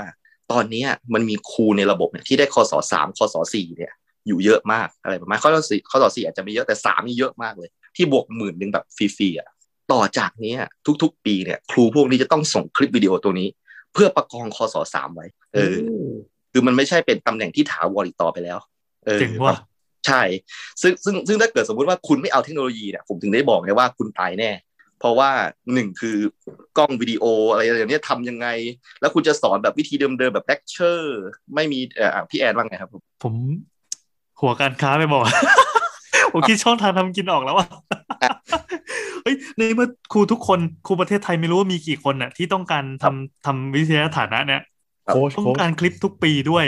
ใช่คือคือจริง ๆ อะ มันจะมีคนรับจ้างอยู่แล้ว ที่ที่เป็นอ่าระบบก่อนหน้าเนี้ยมีรับเออจ้างทำทุกกระบวนการอยู่แล้วใช่ซึ่งซึ่งแต่ว่าพอเปลี่ยนกระบวนการใหม่อะแปลว่า คนที่อยู่ในธุรกิจเนี้ยเดิมอะเขาอาจจะก็คือถูก disrupt ใช่ไหมใช่ เพราะฉะนั้นเนี่ยถ้าเขาไม่มีทัก ไอคนที่รับจ้างทำเนี่ยถ้าไม่มีทักษะอันนั้นอะ ก็คือมันจะต้องออกจากวงการไป แต่ว่าถ้าเรามีทักษะนั้นเราก็จะเข้าสู่วงการนี้ได้ อืมโค้ชต้องโค้ชต้องมีมีผู้เล่นหน้าใหม่เข้าสู่วงการรับจ้างทำวิทยาฐานะใช่ก็คือเอเจนซี่สามารถเปลี่ยน target ลูกค้ามาอันนี้ได้เฮ้ยเฮ้ยแต่แล้วมันเป็นโตที่ไม่ตัดต่อนะวิดีโอแบบ long take long take เนี่ยเหรอเออ long take เลยเอ้าเหรอไม่ใช่ไม่ทำ presentation เงี้ยเหรอไม่ไม่ไม่ไม่ไม่ไม่มีกันแบบว่าโอ้โหไม่ไม่ไม่พี่ต้องไผ่ไป อ่าผมแต่ไม่ว่ามีไม่แต่ว่า long take อะโอเคมันอาจจะถ่ายง่ายใช่ไหมแต่ว่าเราสามารถเป็นโค้ชได้ ถูกอะถูกกำลังจะบอกว่าตั้งกล้องไว้หลังห้องแต่หลังกล้องก็มีป้ายกำกับ ใช่คือคือเหมือนแบบเราสามารถคือดีไซน์อย่างเช่น ช่วยตั้งแต่ดีไซน์วิธีสอนใช่ปะแล้วมันก็จะต้องทำซ้อมใช่ไหมเราต้องมี coaching กับกับคนที่จะทำใช่ปะแล้วอยู่หลังกล้องอะก็คือเหมือนอยู่เหมือนในทีวีอะที่เขาจะมีแบบ เอ่อสกรีนใช่รีเดอร์อะไรอย่างเงี้ยที่มันแบบว่าค่อยๆวิ่ง หรือว่ามีป้ายมีคำต่างๆ หรือว่าถ้าคุณบอกว่าแบบจังหวะไม่ดีเราต้องยกป้ายนี้ให้คุณแบบว่าเปลี่ยนรู้ตัวละอะไรเงี้ยเวลาทำ take มันจะได้แบบสวยงาม timer timer สำคัญมาก ยังไงยังไงก็ได้ว่ะ ผมคือถึงแม้จะถ่าย long take อะแต่ผมนึกวิธีออกเลยว่าทำยังไงจะให้คนเนี้ยขึ้นไปถึงคอสอห้าคนที่สามของประเทศไทยได้ โอ้แม่งโหแบบเฮ้ยมันคือขอแค่คอนเทนต์คุณมาเสร็จปั๊บมานั่งคุยกันแป๊บหนึ่ง เดี๋ยวเราจะมีสวิตช์นี้ให้ แต่ว่าอินดีเอ็นก็คือตัวตัวคนสอนมันก็ต้องพัฒนาด้วยและอะไรด้วยอะคือมันก็ยากกว่าเดิมเยอะ แล้วมันก็ดีกว่าเดิมเยอะ ซึ่งซึ่งอย่างอย่างที่ผมพูดไปตะกี้เนี่ยว่าเรามีปัญหาว่าครูไม่มีดิจิ t a ลลิเทเรซีใช่ไหมไม่มีเอ่อความรู้อ่าอืมภาษาทั้งสองอย่างเนี่ยอยู่ในเกณฑ์ประเมินใหม่ด้วยอืมเออภาษาอังกฤษตกก็คอสสามที่คุณได้ก็ลดเหลือคอสสองอะไรประมาณเนี้ยอืมเออใช่ นี่ก็คือเป็นการบังคับไปในไกลๆว่าคุณห้ามทิ้งภาษาอังกฤษนะคุณจะมาอ้างว่าคุณสอนขากรรม แล้วก็ไม่ต้องใช้ภาษาอังกฤษไม่ได้แล้ว ต่อจากนี้ ถ้าเกิดคุณคุณจะทำอย่างนั้น มันก็จะตกไปเรื่อยๆแรงนะเออ ซึ่งซึ่งนี้ก็เนี่ยเป็นอย่างที่ผมบอกว่ามันเป็นการเอ่อเป็นการประเมินก็คือคุณไม่ต้องทำก็ได้แต่คุณจะไม่ก้าวหน้าเออแต่ถ้าเกิดคุณอยากจะก้าวหน้าคุณก็ต้องทำแบบเนี้ยเออเดี๋ยวผมผมขอพูดถึงเกณฑ์ที่เขาจะใช้ประเมินนะในการสอนนะที่ที่ที่มีเคนถามอะครับว่าเออ จากตรงนี้เนี่ยแบบมันมันจะแบบมีอะไรบ้างที่เขาแบบอยากจะดูนะในวิดีโอนั้นนะเนาะก็คืออย่างแรกก็คือเราจะต้องแบบว่าดึงเอาประสบการณ์ของเราเนี่ยครับมาต่อยอดกับการทำแบบบทเรียน แล้วก็อีกอันหนึ่งก็คือต้องถามเด็กด้วยว่าเด็กมีประสบการณ์อะไรมาบ้าง มันจะต้องจูนกันอะไรประมาณนี้เออแล้วก็สองก็คือว่าความรู้ต้องไปปฏิบัติได้จริงนะครับสามคือสร้างแรงจูงใจให้นักเรียน แล้วก็สี่เนี่ยก็คือสามารถทำให้นักเรียนเนี่ยมีส่วนร่วมในชั้นเรียนได้ ซึ่งการสอนเลคเชอร์คือจบ ใครที่สอนเลคเชอร์สอนอะไรเนี่ยแบบพูดอย่างเดียวกับกระดานคือจบแน่นอน วิดีโอตัวนั้นไม่ไม่ต้องดูต่อเลยนะครับ แล้วก็สิ่งหนึ่งที่สำคัญมากๆ และเป็นคะแนนที่ถือว่า ถือว่าต้องมีก็คือความถูกต้องแม่นยำและข้อสุดท้ายน่าสนใจมาก เป็นข้อที่เขาบอกว่าเป็นข้อใหม่เลย คือ self อ่า direct direction learning เนี่ยก็คือว่าทำยังไงก็ได้ให้เด็กสามารถไปเรียนรู้ได้ตัวเองได้ เออเหมือนถึงจุดจุดหนึ่งอะเด็กมีความรู้สึกว่า เอออยากไปเขียนโค้ดต่อ หรือว่าอยากจะพัฒนาเรื่องนี้ต่ออะไรประมาณเนี้ยหรือว่าเออในการเรียนรู้ชีววิทยา โดยเฉพาะช่วงโควิดอย่างเนี้ยเออมันมีเอฟเฟกต์ต่ออวัยวะต่างๆยังไงไอเชื้อไวรัสอย่างเนี้ยให้เด็กไปค้นคว้าต่อได้ ซึ่งทั้งหมดนี้ต้องอยู่ในในวิดีโอที่เราจะทำส่งเข้าไปประมาณเนี้ยซึ่งมันก็ค่อนข้างยากคือบางอันมันดู so abstract ที่มันจะแบบวัดอยู่ในแบบวิดีโอหรืออะไรเงี้ยอ่ามันดูมันดูเป็น เขาเรียกว่าคือไม่ใช่ตัวชี้วัดไม่ดี แต่ว่ามันไม่เหมาะสมกับ medium ที่ใช้ในการ capture อะอ่าเข้าใจคือมันมันต้องมาดูที่ห้องนะเออบางคือบางอย่างหรือบางอย่างมันใช้เวลาแบบนานอะ อืมอืมคือคือคือกว่าคุณที่จะสมมุติว่าถ้าเป็นเด็กที่เขาอยู่ในวัยที่ปกติแล้วเขาจะได้รับความรู้แบบป้อนอะ แล้วอืมสมมติเธอจะเทิร์นให้เขาเป็นคนที่อยากจะค้นคว้าด้วยตัวเอง หรือว่าค้นคว้าด้วยตัวเองได้มากขึ้น หรือว่าแบบอะไรเงี้ย คือความ ไอการที่เราจะไกลเขาตรงนั้นได้อะ คือเด็กมันต้องจำนวนน้อยด้วยนะอืมที่นึกออกปะที่เราจะแบบครูคนหนึ่งเราจะมีเวลาไปบิวหมายถึงว่า หรือว่าแบบสามารถให้เวลากับเด็กได้ เพราะว่าเด็กมันจะเขาเรียกว่าอะไร มันจะต้องมีการมาถาม เราก็ต้องไกด์อะไรอย่างเงี้ยไปเรื่อยๆนึกออกปะเออคือแบบการที่จะแคปเจอร์สิ่งต่างๆ เหล่านี้ให้มันอยู่ในมีเดียที่มันเป็นแบบวิดีโอ หรือว่าอะไรแบบเนี้ย มันดูแบบ ยากอะอืม เข้าใจครับ แต่ว่านั่นแหละครับก็คือเป็นเป็นเป็นการที่พยายามจะบอกกับคุณครูยุคเก่าๆว่าคุณต้องปรับตัวประมาณนี้ผมว่าเกณฑ์นี้นะฟังจากดูจากที่เขาเขียน แต่ว่าอย่างที่ตัวบอกก็คือว่า ถ้าเกิดสมมุติว่าเป็นแบบกิจกรรมจ๋าๆมาก ๆเลยเนี่ย ผมเข้าใจเนเจอร์ของเด็กที่แบบรักเรียนนะเขาจะไม่ค่อยชอบแบบกิจกรรมเยอะๆเขาจะเป็นคนที่แบบว่ากูอยากอยู่เงียบๆแบบ อาจารย์ว่ามาเลยเอาโจทย์มาเลยแบบเนี้ยเออไม่อยากจะแบบเอ้ยมาเต้นปาร์ตี้มาละลายพฤติกรรมอะไรแบบเนี้ยเออซึ่งอืมในเราเราเราก็เป็นคนแบบนั้น เออ ซึ่งในแปดข้อเนี้ยมันก็ยังแยกย่อยอีกว่าคุณไปสอนห้องเรียนพิเศษหรือเปล่าแปดข้อย่อยเนี้ยก็จะมีการเปลี่ยน text นิดนึงเพื่อให้เหมาะกับเด็กประมาณเนี้ยหรือว่าคุณไปสอนห้องแบบท้ายๆห้องแบบไม่ไม่ได้รักเรียนอะไรมาก ในใน text ตรงเนี้ยก็ยังคงโครงไว้แปดแบบนี้แต่ว่าก็จะมีการดัดแปลงในรายละเอียด หรือว่าไปสอนกศน ก็ต้องมีเกณฑ์แบบนี้ หรือว่าอนุบาลก็เป็นแบบนี้นะครับนี่นี่ก็คือเป็นสิ่งที่ทั้งครูแล้วก็ผู้อำนวยการต้องปรับตัว ซึ่งเป็นคนดีกับผู้ปกครองนะครับแต่พี่แอร์อะไรประมาณนี้ในวันหนึ่งก็อาจจะมีความหวังมากขึ้นนะครับ กับการส่งลูกไปเรียนโรงเรียนรัฐอะไรแบบนี้นะครับแต่โรงเรียนเอกชนไม่รู้ว่าเขาใช้หลักเกณฑ์นี้หรือเปล่านะแต่โรงเรียนรัฐก็คือตุลานี้นะครับจะเเริ่มแล้วไอ้ที่เก็บ 4 ปีเนี่ยเริ่มตุลานี้ แล้วก็นับไปนะแล้วก็หวังไว้ว่าอีก 4 ปีข้างหน้า ตั้งแต่ตุลานี้มันน่าจะ มีความเปลี่ยนแปลงในการศึกษาไทยประมาณนี้นะครับนะฮะอ่าโอเคอะจบเรื่องของที่ผมบอกว่ามันน่าจะมีการปฏิวัติวงการการศึกษาประมาณนี้ครับอือฮึผมว่ามันน่าสนใจตรงที่อย่างน้อยมันก็โอเค อาจจะมีปัญหาอย่างที่ตัวพูด แต่ว่ามันก็เริ่มเป็นสเต็ปที่แบบเริ่มทำจริงจังแล้วก็เปลี่ยน แล้วเดี๋ยวจะปรับอะไรไปในอนาคตก็อีกทีไปถึง direction มันดูไปในทางที่โอเค เออที่ดีกว่าเดิมอะไม่ใช่แค่แบบอะ เราจะมาเพิ่มคุณภาพของครูด้วยการอะไรอบรมให้ครูเป็นคนดีปลูกฝังอะไรอย่างเงี้ยวันก่อนเราเฮ้ยอ๋อวันก่อนเราไปเดินที่ไหนไม่รู้อะในกรุงเทพนี่แหละเป็นแบบเหมือนแบบเดินคือเหมือนเป็นเป็นตรอกสักตรอกหนึ่งอะแล้วก็ออกแถวเจริญกรุงไปกินข้าว แล้วก็เดินใช่ไหมมันมีโรงเรียนที่แบบว่าที่ขึ้นป้ายสีทองอะไม่ใช่ป้ายชื่อโรงเรียนเป็นป้ายเหมือนแบบรางวัลต่าง ๆ อะไรเงี้ย โรงเรียนมันชอบมีใช่ไหมเขียนว่าโรงเรียนรักษาศีลห้าอืม คือคือแต่แต่แต่เกียร์ที่ที่ครูไผ่เล่ามาทั้งหมดอะส่วนตัวนะ อันนี้อาจจะอาจจะเป็นคนอคตินิดนึงคือ ไม่คิดคิดว่าไม่เกินความสามารถของครูไทยที่จะสามารถหลบเลี่ยง KPI ในการไปโผล่อะไรแปลกๆได้ เช่นสินบนเด็กด้วยเกรดอะไรอย่างเงี้ยมันมันต้องมีแน่ๆเลยวะอ้าวคลาสเหมือนเหมือนเหมือนสมัยก่อนที่จะแบบอ้าวคลาสนี้มีคนมาประเมินครูฝึกสอนนะ ก็จะติดสินบนด้วยกัน เดี๋ยวเลี้ยงพิซซ่าหลังข้ามนี้ทุกคน ตั้งใจเรียนดูมีความสุขกับการเรียนหน่อยอะไรอย่างงี้อืม ซึ่งมันก็คงจะมีตัวชี้วัดแบบระดับระดับชาตินะครับ ว่าอ้าวมมมันเป็นเพิ่มเลยนึกออกไหมซึ่งใช่ใช่คุณใช่อาจจะหลอกหลอกเราได้ปีเดียว ปีหน้าคุณก็หลอกเราไม่ได้แล้วเนี่ยแต่แต่แต่เท่าที่ฟังอะคือ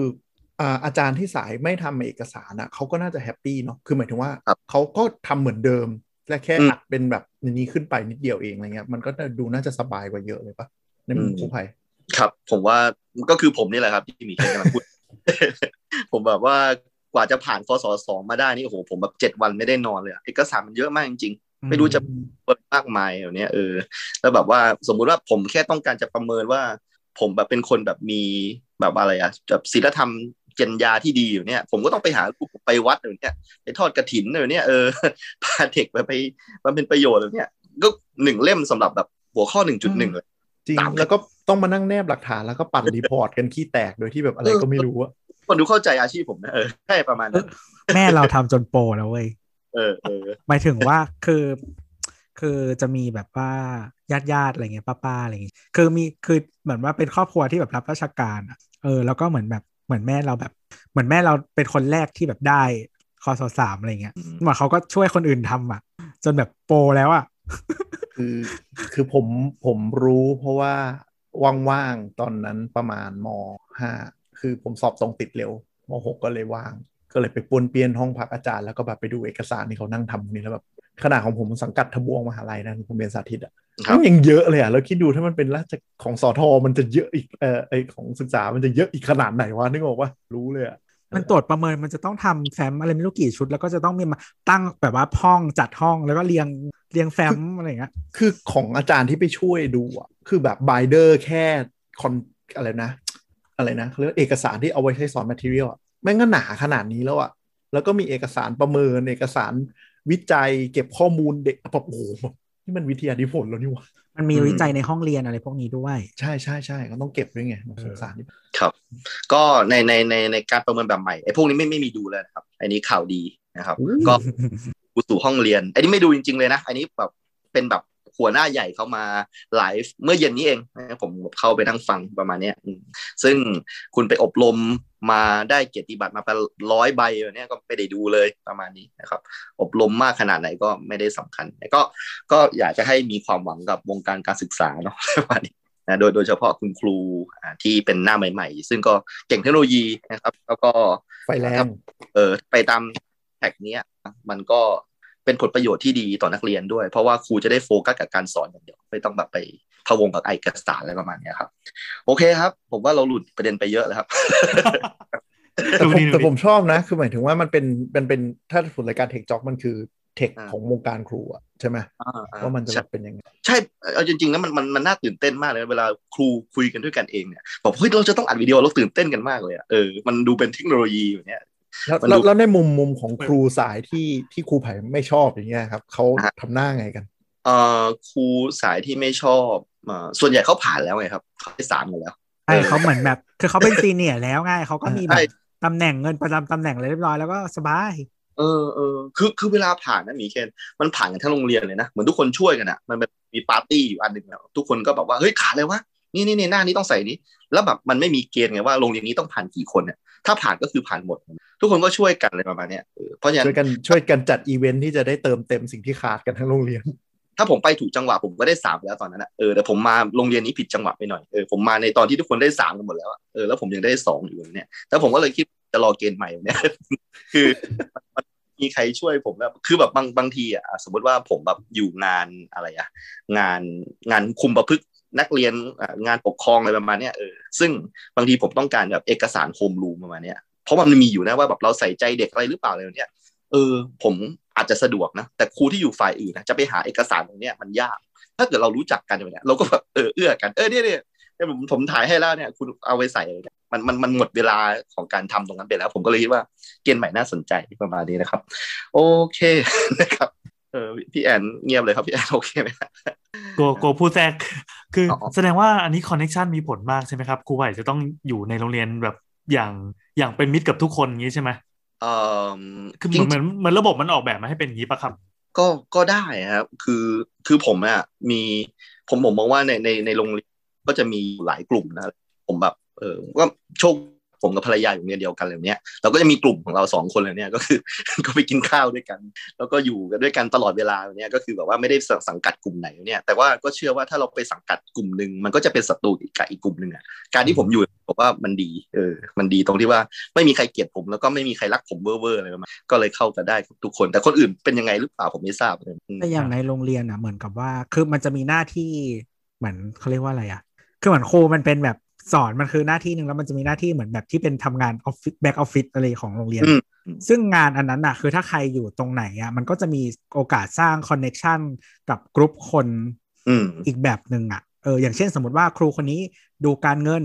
อืมอืมหรือครูคนนี้ดูแบบห้องสมุด ครูคนนี้ดูบุคคลอะไรอย่างเงี้ยมันมันมันก็จะเหมือนแบบสร้างสร้างคอนเน็ชันหรือว่าอะไรเงี้ยของตัวเองได้ อืมครับ ก็ก็มันก็สนิทกันอะเนาะภายในกลุ่มนั่นแหละเหมือนครูปกครอง เออเราไปตรวจยาเสพติดเด็กตลอดอยู่เนี่ยเออมันก็จะมีกลุ่มของเราที่แบบไว้ใจกันว่าเฮ้ยข่าวห้ามรั่วนะถ้าเกิดข่าวรั่วปุ๊บไอเด็กที่ติดยาไม่มาเลยวันนั้น เออหายไปเลยอะไรประมาณเนี้ยเออ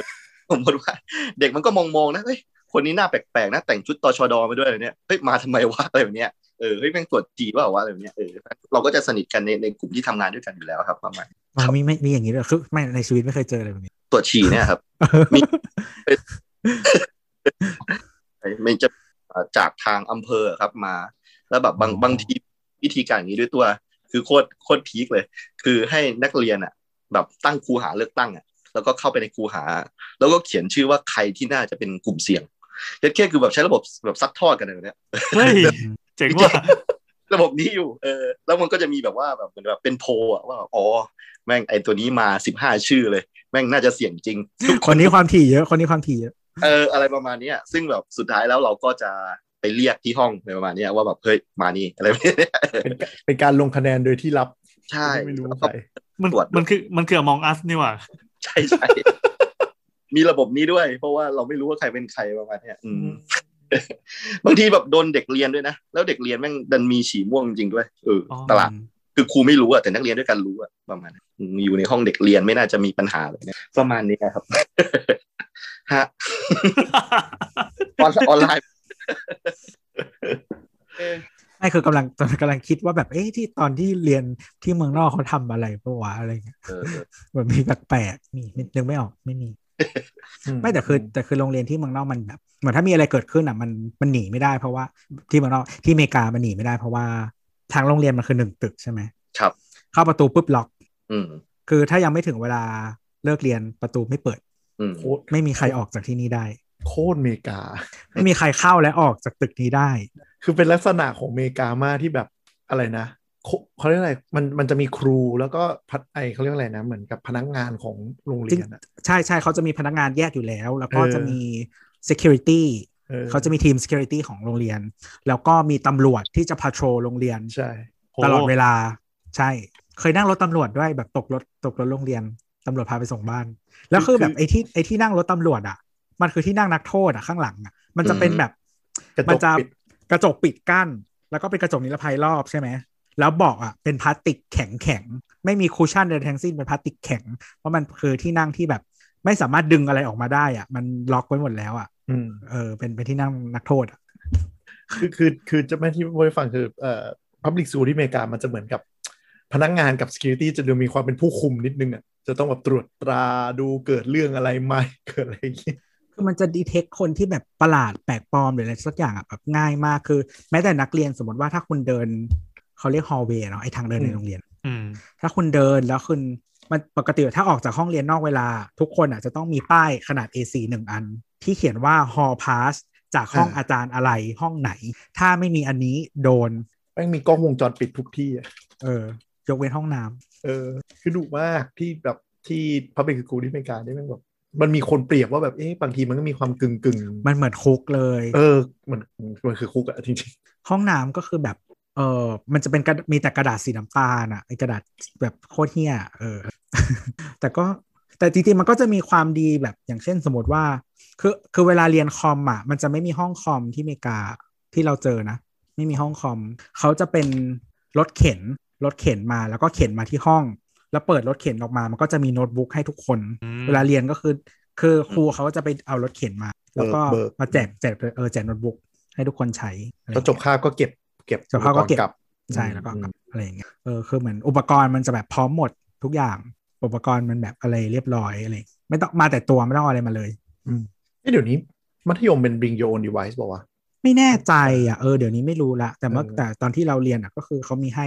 คือแต่เดี๋ยวนี้อาจจะ bring your own ก็น่าจะพอได้แหละเออแต่ที่ที่มหาลัยของของอเมริกาส่วนใหญ่มันจะแบบมีสามอันให้เลือกก็คือ bring your own device ก็ต้องเอาเครื่องไปแบบไปขอ account register นู่นนนั่นมอันที่สองก็คือซื้อเครื่องที่มหาลัยขาย พวกนี้ก็จะ pre set up มาเลย อันที่สามก็คือถ้าแบบคนขอยืมได้ อ่าขอยืมได้ ถ้าขาดจริง ๆ ก็ขอยืมได้อืม เขาก็มีอุปกรณ์ให้หมด ใช่ แล้วระบบเขาก็แบบทุกอย่าง distribute ผ่านออนไลน์ผ่านอีเมลของมหาลัยหมดอืมอีเมลของมหาลัยคือสิ่งศักดิ์สิทธิ์ของการเป็นนักเรียนมหาลัยอเมริกา สามารถใช้ได้แม้กระทั่งอะไรนะ บัตรลดร้านอาหาร หรือ member ต่างๆ เขาจะเช็คอีเมลเพราะว่ามันจะเป็นโดเมนของเขาเอง แล้ววันนี้มันจะดูแบบถ้าใครได้อันดีๆ ก็จะไปอต้วอดงชาวใช้บ้านได้ domain.edu เท่านั้น อ่า แอดแล้วก็เป็นชื่อย่อ มหาลัย .edu อะไรเงี้ย yale.edu อะไรเงี้ยเท่านั้นกลับมาแล้วครับเรื่องโคกลัวิดบมาครับไกลเพราะมากผมมากแบบบรรยากาศโรงเรียนเนี่ยขอวกกลับมาประเด็นหน่อยก็คือว่าเอ่อในในการที่แบบถ้าเกิดเราจะออนไซต์อะเราจะแบบให้เด็กกลับมาโรงเรียนเนี่ยสิ่งหนึ่งเนี่ยที่แบบในมุมมองครูแล้วรู้สึกเป็นห่วงมาก ๆ เลยก็คือวินัยของการใส่แมสของเด็กอะเด็กไม่มีวินัยเรื่องการใส่แมสแบบมาก ๆเลยนะมากๆเลยคือ คือเด็กไม่ไม่รู้ว่ามันมันมีความเสี่ยงมาก ๆเลยในการแบบ คือคือผมเคยเห็นแบบว่าผมจำได้ว่าตัวเคยบอกว่าเออแบบทางที่ดีที่สุดก็คือว่าเราจะต้องมีวัคซีนเนาะเพราะว่าการที่จะแบบไปเล่นกับวินัยคนอะมันเป็นไปไม่ได้ โดยเฉพาะเด็กอะมันมันมันยากมากประมาณเนี้ยนั้นแบบวัคซีนก็จบจบไปหายหายหายกันไปเลยประมาณเนี้ยซึ่งพอการเปิดออนไซต์อะเราอยากเปิดมากเลยเหมือนผมเนี่ยเป็นคนหนึ่งที่อยากสอนแบบเห็นหน้านักเรียน เห็นบรรยากาศของโรงเรียนอะแต่แบบอ่าอย่างเช่นวันก่อนเนี่ยมันเป็นการมอบตัวนักเรียนเนาะเพราะว่าเด็กมหนึ่งมสี่ยังไม่เคยแบบรู้จักโรงเรียนเลย ไม่รู้จะต้องคุยกับอาจารย์ที่ปรึกษายังไงแอดไลน์ใครบ้างอะไรประมาณนี้เออซึ่งผมได้คุยกับอ่าพวกประธานนักเรียนอะไรที่มาช่วยงานอะไรประมาณนี้เออเด็กทุกคนเนี่ยแบบใส่ใส่ปุ๊บแล้วก็หายไปแบบเนี้ยผมก็แบบเฮ้ยตะกี้ไปไหนตะกี้แบบยังเห็นเห็นอยู่แบบเนี้ยเออพอดีเขาจะเอาเก้าอี้แล้วเธอไปไหนแบบเนี้ยเขาก็บอกว่าอ๋อหนูไปหายใจแบบเนี้ยเออคือ หนูไม่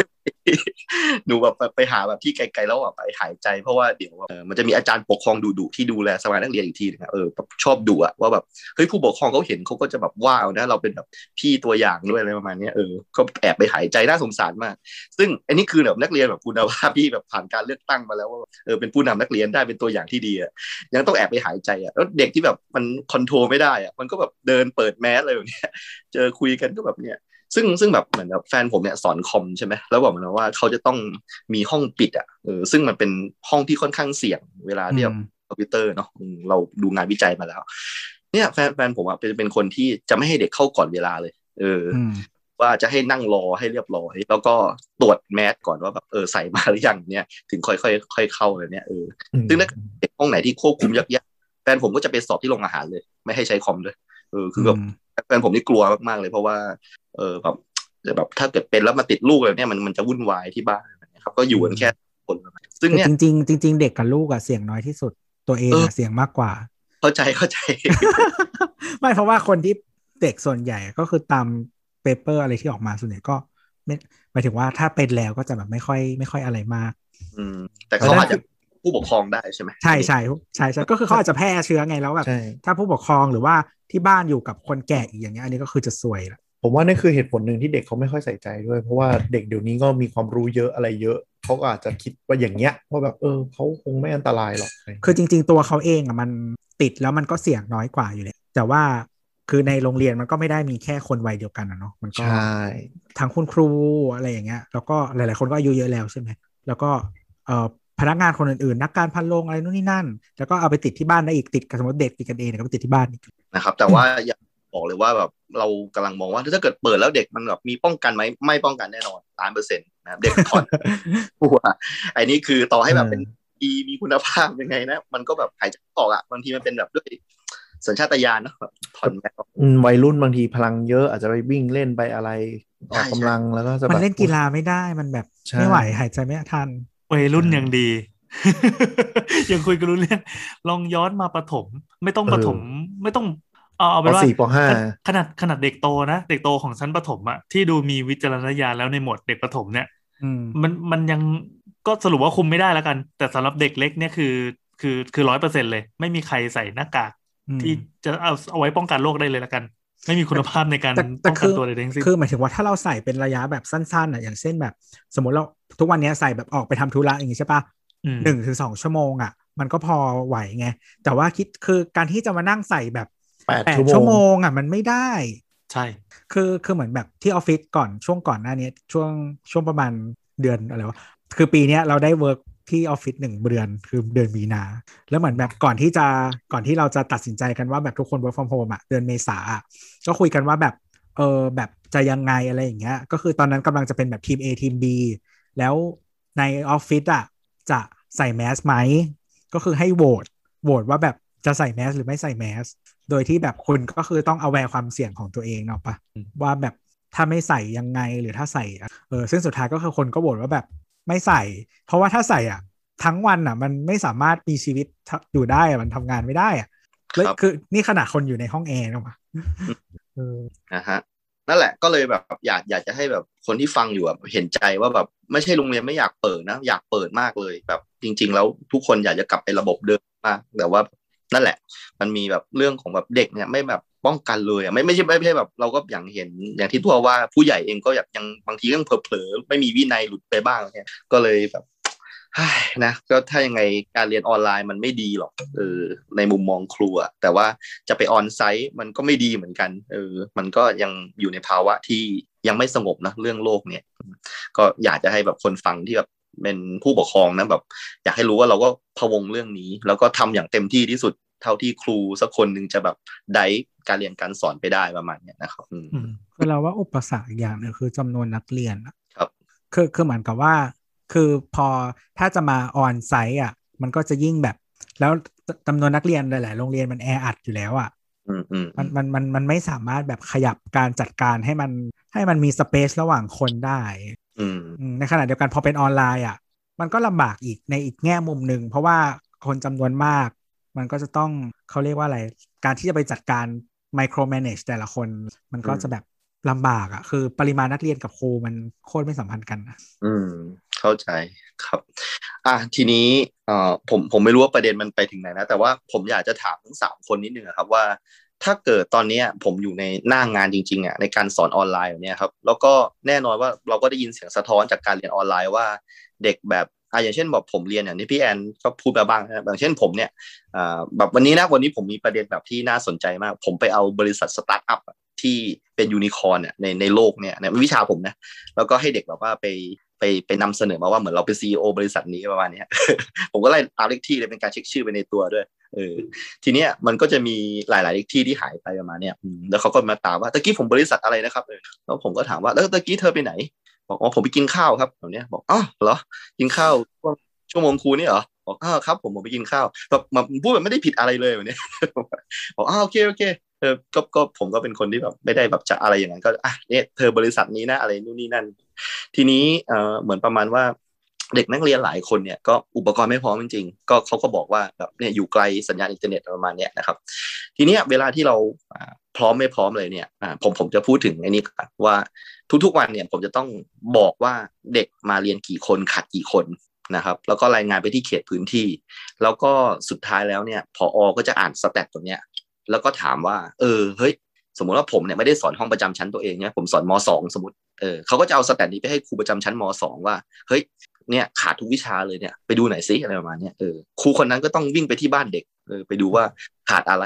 อะไรประมาณเนี้ยนี่นี่นี่คือแบบหลังงานจริงนะคือ ผมอยากจะบอกว่าครูลำบากกว่าที่คิดนะครับ แล้วก็เหมือนประมาณว่าเนี่ยนี่คือเหตุการณ์ที่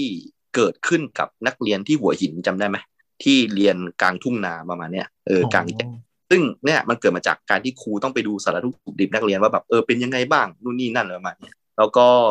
ผมผมก็ไป ดูบ้านเด็กเลยเออว่าแบบเออทำไมเธอไม่ไปเรียนประมาณนี้เออบางคนก็ไปช่วยแม่ขายของจริง เพราะว่า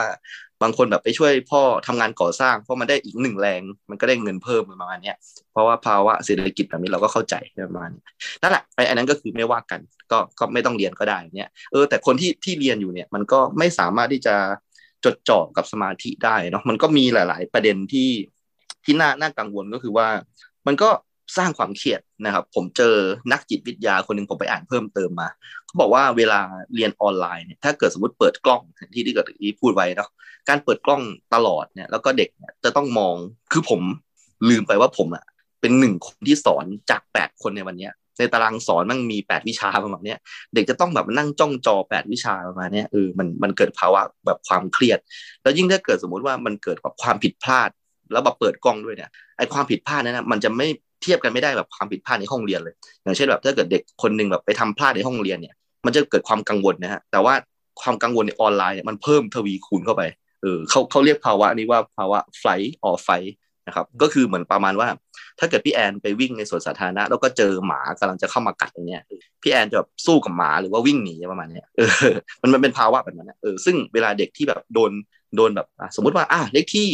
สาม เดี๋ยวเธอตอบคำถามนี้หน่อยซิอะไรเนี้ยเด็กจะเกิดภาวะเครียดตรงนี้แบบมากกว่าในชั้นเรียน อันนี้นักจิตวิทยาเขาเขาเขาระบุมานะซึ่งแบบแน่นอนว่ามันสร้างภาวะเครียดมากๆ ถ้ามันเป็นแบบทุก ๆ วิชาโดนเป็นอย่างเงี้ย อืมนะซึ่งผมก็เลยอยากจะแบบถามแบบในมุมมองของแบบนะทั้งสามคนเนี่ยที่อยู่ในสายเทคประมาณเนี้ยว่าแบบผมควรจะสอนยังไงดี ให้แบบ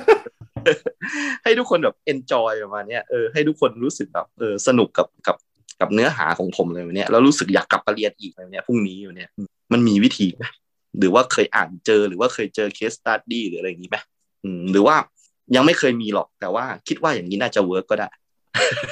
ครับผมเอาเอาเอาจริงเบื้องต้นผมลองถามครูไผ่กลับก่อนดีกว่าว่า เนี่ยครูไผ่ผ่านมาถึง season ที่สองแล้วอะเคยเจอไอ้พวกพล็อตที่มันดีๆ ที่แบบใช้สอนเด็กอะระดับวัยรุ่นก็ได้อ่าอ่าเคยเคยเจอไหมอะ อืมคือผมอะพี่แอนผมสอนแบบเลคเชอร์มาตลอด เพราะว่าผมสอนอ๋อวิศผมผมมักจะ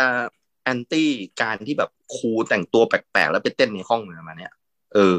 ประมาณนั้นนะซึ่งจริง ๆ มันดีนะเคยเคยเห็นไหมครูที่แบบว่าครูภาษาอังกฤษเก่งๆเนี่ยเขาแต่งตัวแปลกๆ แล้วก็แบบไปแบบร้องเพลงศัพท์บางคนก็แบบให้เด็กแบบร้องแรปเพื่อจำเนื้อหา content อะไรประมาณเนี้ยก็ไม่ชอบเพราะรำคาญ เออผมไม่ใช่ครูสายนั้นเลย ผมผมควรจะแบบสอนตัวได้ดีเลยนะผมมีคนรู้สึกว่า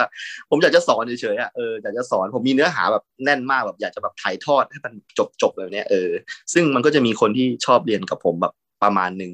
แต่อีกอันหนึงก็ล้มเหลวไปเลยประมาณเนี้ยพี่แอนเพราะฉะนั้นอืมเมื่อออนไลน์อะผมก็จะเอาสิ่งที่ผมถนัดที่สุดอะผมรู้สึกว่าผมสอนเลคเชอร์ดีอะไรแบบเนี้ยผม entertain ไม่ดีประมาณอืมผมก็จะ lecture lecture lecture ไปแล้วก็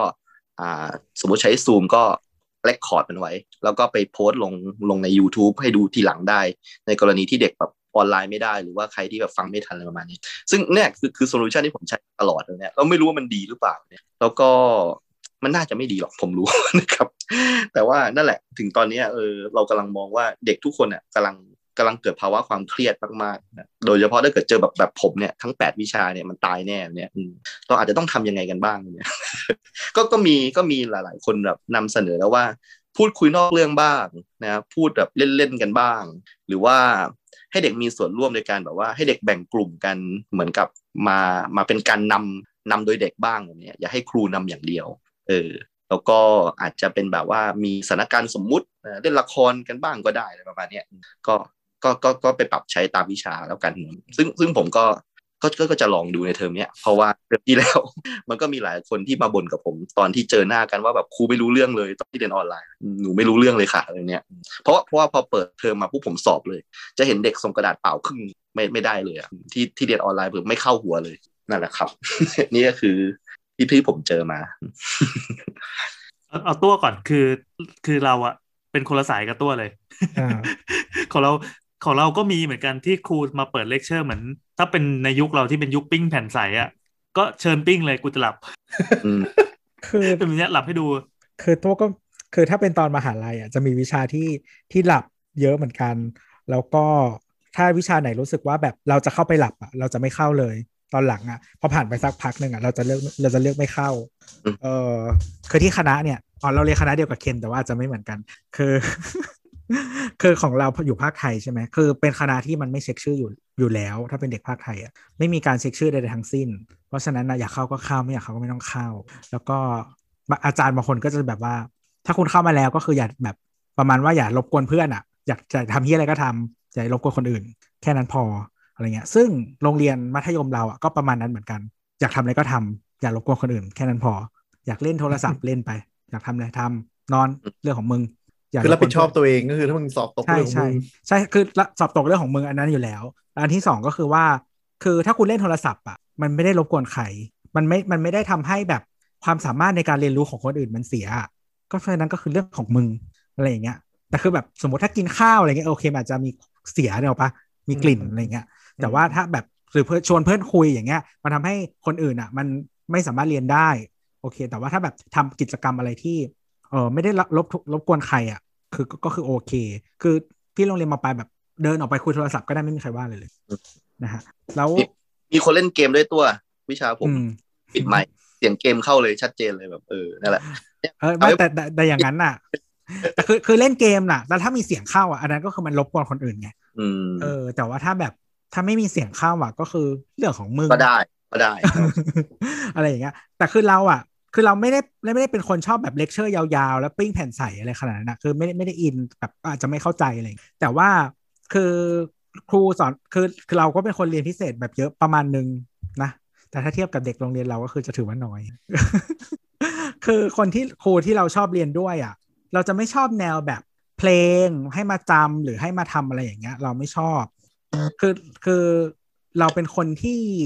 ไม่ชอบจำอยู่แล้วแหละไม่ไม่ชอบจำแล้วก็เรารู้สึกว่าบางอันมันไม่ได้ประโยชน์อะแต่ไอ้พวกวิชาโดยเฉพาะภาษาอังกฤษอะถ้าให้มาแบบจำเป็นเพลงนู่นนี่นั่นมาท่องอะไรก็ไม่รู้อะเรารู้สึกว่ามันไม่ได้ประโยชน์เพราะมันไม่ได้ทำให้เราเข้าใจมากขึ้น เออ เพราะฉะนั้นน่ะภาษาอังกฤษส่วนตัวเราอะเราเรียนด้วยตัวเองเท่านั้นเออเคยไปเรียนข้างนอกแล้วมันไม่ได้ประโยชน์มากกว่าทำเองก็เลยเลิกเรียนเออแต่ถ้าเป็นวิชาอื่นแบบฟิสิกส์หรืออะไรแบบเนี้ยที่เราเรียนอะเออจริงๆเราตอนเรียนมปลายเราตกฟิสิกส์ทุกเทอมเลย ก็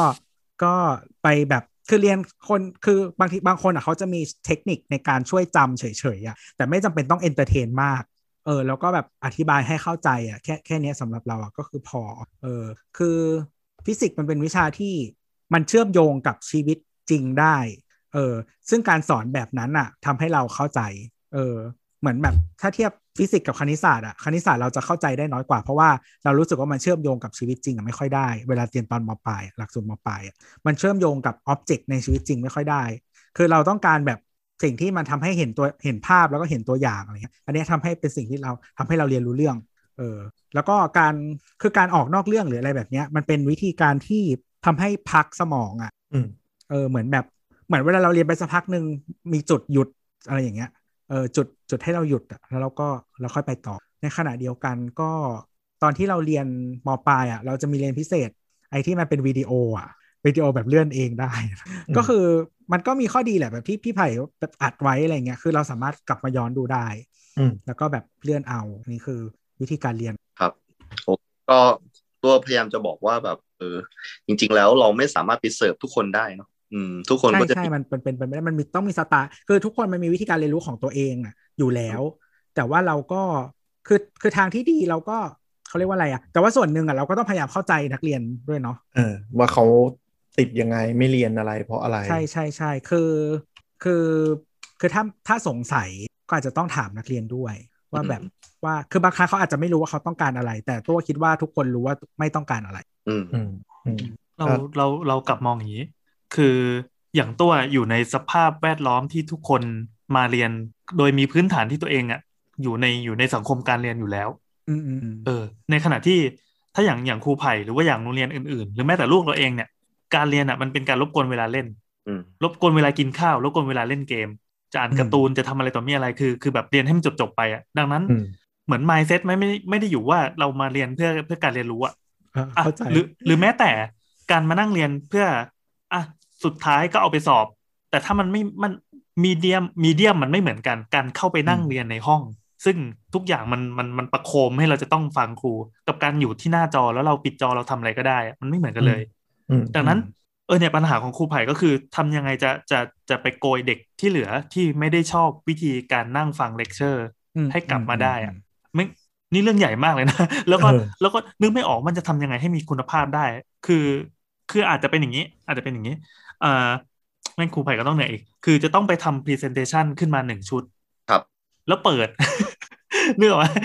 คือมันมันไม่เหมือนสอนสด ไม่รู้สิเอ่อถ้าถ้าถ้าครูไผ่เคยไปเห็นแบบคลิปที่เขาสอนวิธีการวิธีการคือฟิสิกส์มปลายมันเป็นเรื่องแบบโหเรื่องเรื่องที่ถ้าคนที่ไม่ in อะก็จะตกแบบตัวแบบเราอะเราก็ตกเพราะว่ามันไม่เข้าใจ เพราะว่ามันไม่สนุก แต่ถ้าเกิดว่ามันมันมีมันมีตัวอย่างหรือมีอะไรสักอย่างที่เฮ้ยมันสอนได้ไงว่าวิธีนี้แบบ entertain ว่ะอืมอืมอืมเหมือนเหมือนที่เราไปดูคลิปของอาจารย์บางคนที่แบบเฮ้ยพอเขาสอนขยายจากเรื่องใหญ่อธิบาย concept ภาพกว้างเสร็จปั๊บก็เอ้ยแบบลงลง detail ส่วนไอ้พวกคณิตศาสตร์พวกการคำนวณมันมันก็จำเป็นต้องยัดก็ค่อยมาคุยกันอะไรเงี้ย คือก่อนอื่นแบบเหมือนเหมือนดึงเด็กให้เข้าใจ concept ก่อนว่าวันเนี้ยอืมเป็นเรื่องอะไรอืมซึ่งอันนี้เป็นเรื่องที่เรารู้สึกว่าครูมปลายของเราอะให้เราไม่ได้อืมมันทำให้เราทิ้งฟิสิกส์ไปเลยตอนมปลาย ทิ้งวิชาบางวิชาไปเลย อย่างเคมีเราก็ทิ้ง เพราะว่าครูแบบสอนไม่สนุกเลยใช่อะไรแบบเนี้ยซึ่งเดี๋ยวนี้แม่งมี YouTube มันมีมันมีสื่ออื่นๆที่แบบมาช่วยเราเยอะเลยอะคือคือเรารู้สึกว่าสิ่งที่ช่วย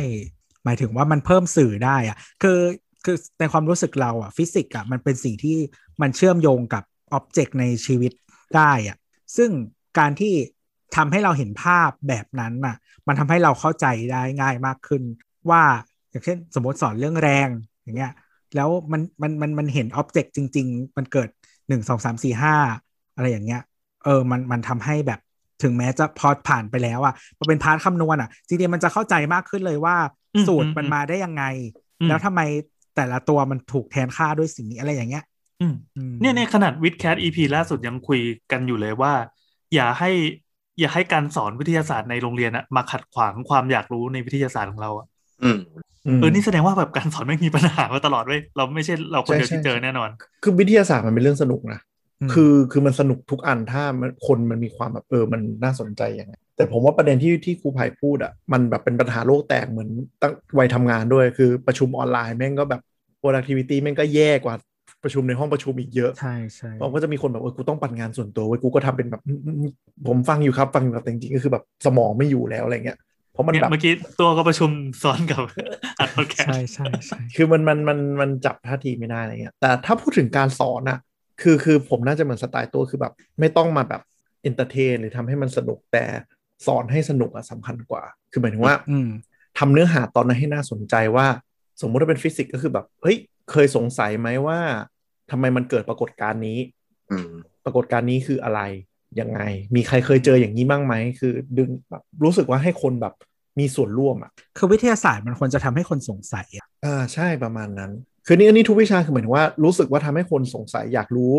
และเข้าใจว่าเออเรากำลังจะพูดถึงประเด็นที่มันมันจับต้องได้ยังไงก่อนแล้วค่อยยกทฤษฎีมาอธิบาย คือความสนุกมันควรจะอยู่ในเนื้อหาอะแล้วเราอ่าก็จะอยากเรียนอะไรเงี้ย คือคือมันมันไม่ใช่กลับกันว่า อ๋อ วันนี้เราจะเรียนเรื่องนี้ เรื่องนี้คืออะไร เรื่องนี้คืออะไร แล้วแบบคนก็จะแบบ คืออะไรวะอะไรเงี้ยบางทีเราก็จะเป็นคนชอบตั้งคำถามว่าแบบมันสำคัญยังไงกับกูวะอ่าใช่ใช่ประมาณนั้น คือมีอะไรเป็นตัวอย่างที่เราเข้าใจแล้วว่าอ๋อปรากฏการณ์นี้ หรือความรู้ตรงนี้มันคืออย่างนี้ก็ก็จะโอเค แล้วก็อีกอันหนึ่งที่ผมว่าที่ผมว่าจะทำให้หลุดก็คือถ้าแบบผ่านไปสักสิบยี่สิบนาที แล้วมันยังเป็นแบบอันเดิมไปเรื่อยๆไม่ได้ไม่ได้โดนกระทุ้งให้แบบ ให้ตอบให้คิดอะอืมจะหลุดผมจะหลุดง่ายอืมคือคือหมายถึงว่าถ้าแบบ บางทีแค่แค่แบบ ลองจิ้มบางคนมาตอบ หรือว่าลองขอความเห็นลองคิดดูสิอะไรอย่างเงี้ย ประมาณที่แบบว่าเครียดเออคือเด็กแม่งแบบกูกูโดนเล็งตลอดเวลาเลยอะไรเงี้ยมันอยู่ที่ mindset ของเด็กด้วยแหละ คือเหมือนใช่แบบใช่คือเวลาพอเหมือนมันเหมือนในหนังเลยอะเวลาไปเรียนเมืองนอกแล้วทุกคนยกมืออะอืมใช่ใช่แแต่ว่าส่วนใหญ่ก็คืออันที่อันที่ไม่รู้ไม่รู้เคสของครูไผ่ work เปล่าคือแบบ ลองถามให้แบบลองใครตอบไหม หรือว่าเป็นคำถามที่กึ่งกึ่ง open-end หน่อยคือมีไอเดียแบบ อะไรอะไม่ใช่คำถามว่าคำตอบอันนี้คืออะไรตอบใครผิดไหนแล้วโดนใครประลจานลองตอบหน่อย อ่าอะไรเงี้ยเป็นแบบเฮ้ยเออเออลองใช่ใช่ใช่ใช่ใช่ ลองคิดดูหน่อยว่า ถ้าเกิดเคสอย่างเงี้ยคำตอบน่าจะเป็นอะไรได้บ้าง หรือแบบอืมให้คนพิมพ์มาอะไรเงี้ยสมมตินะเออคือคือหรือคือสมมติว่าการการที่พิมพ์แล้วเขาจะรู้สึกว่าไม่ต้อง express มาก เพราะมันแบบไม่มี voice เนอะอ่าหรืออย่างที่อย่าง Google Classroom ใช้ก็อาจจะมีอ่าให้โหวต มี tools ให้โหวตให้เนี่ยเนี่ยเนี่ยอเนี่ยย่างเงี้ยคืออย่างโหวตเนี่ยมันจะดี เพราะว่าทุกคนอะมันจะไม่ได้โฟกัสที่คนใดคนหนึ่ง ใช่ แล้วก็เหมือนอย่างการโหวตอะ เราจะครูเนาะก็จะไกด์อะไรให้รับประมาณหนึ่งอืม แต่ว่าทุกคนก็จะรู้สึกว่าเออมีส่วนร่วมนะใช่แล้วแล้วตัวเองก็แบบตัวเล็กพอที่จะไม่โดนใช่แขวนใช่นะใช่ใช่ใช่ใช่คือทุกมันจะไม่มีคนใดคนหนึ่งไงมันก็จะเป็นแบบเสียงรวมๆอะไรอย่างเงี้ย แต่ว่าเราได้ participate แล้วใช่แล้วก็ได้มีการคิดตาม จาก choice อะไรอย่างเงี้ยสมมติครูให้ choice มาที่ไกด์มาแล้ว เรานึกถึง Clubhouse Clubhouse แม่งอุปกรณ์จำกัดเครื่องมือจำกัดแถมเห็นแต่ได้ยินแต่เสียงอย่างเดียวด้วย แต่ก็ยังอุตส่าห์อีกคนที่เป็นโฮสต์ก็ยังอุตส่าห์อ้าวอ่าเดี๋ยวเราต่อไปเราจะเปิดเพลงนี้หรือเราจะทำอย่างนี้ ถ้าใครสนใจกดยกมือพร้อมกันอะไรเงี้ยอืมเฮ้ยอืมอืมเฮ้ยมันได้ว่ะมันมันอุตส่าห์หาเครื่องมือที่มันมีจำกัดแค่นั้นอะเอามาเล่นเอามาอะไรได้เปลี่ยนจงๆรูถ้าปเป็นสีตืดตืดตืดใช่ แม้กระทั่งซูมที่มันมีหน้าจอที่สามารถแชร์อะอืมตรงกลางอะ มันสามารถเขียนอะไรลงไปก็ได้ ทุกคนสามารถอ่าแบบมี Jamboard ที่ทำอะไรก็ได้ แล้ว host พอถึงเวลาอะกดลบกระดานอะไรเงี้ยใช่ใช่ใช่เราเราไม่รู้นะเรารู้สึกว่าไอ้ด้วยความจำกัดของเครื่องมืออะมันมันสามารถแบบสอนด้วยด้วยความครีเอทีฟได้เยอะแยะเลย แต่นึกไม่ออก แต่จริงๆเนี่ยเนี่ยเนี่ยแค่แค่บอกว่ามี Jamboard แล้วไปเล่นต่อได้ อาจจะได้ไอเดียอะไรก็ได้ อืมอืมครับ คือรู้สึกว่า คือถ้าถ้าสมัยเรียนอะจะไม่ชอบที่สุดที่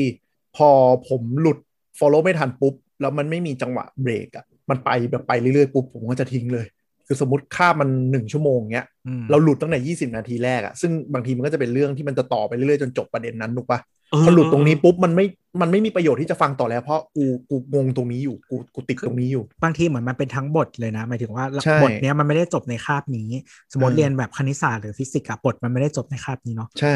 มันจะแบบ ถูกต่อยอดนกออกปะถูกเดี๋ยวคาบหน้า สมมติคาบเนี้ย ตอนท้ายเรามีการทำโจทย์ เดี๋ยวคาบหน้า ถ้าเราไม่เข้าใจอะ ก็คือโจทย์ทำไม่ได้แล้วนะ ใช่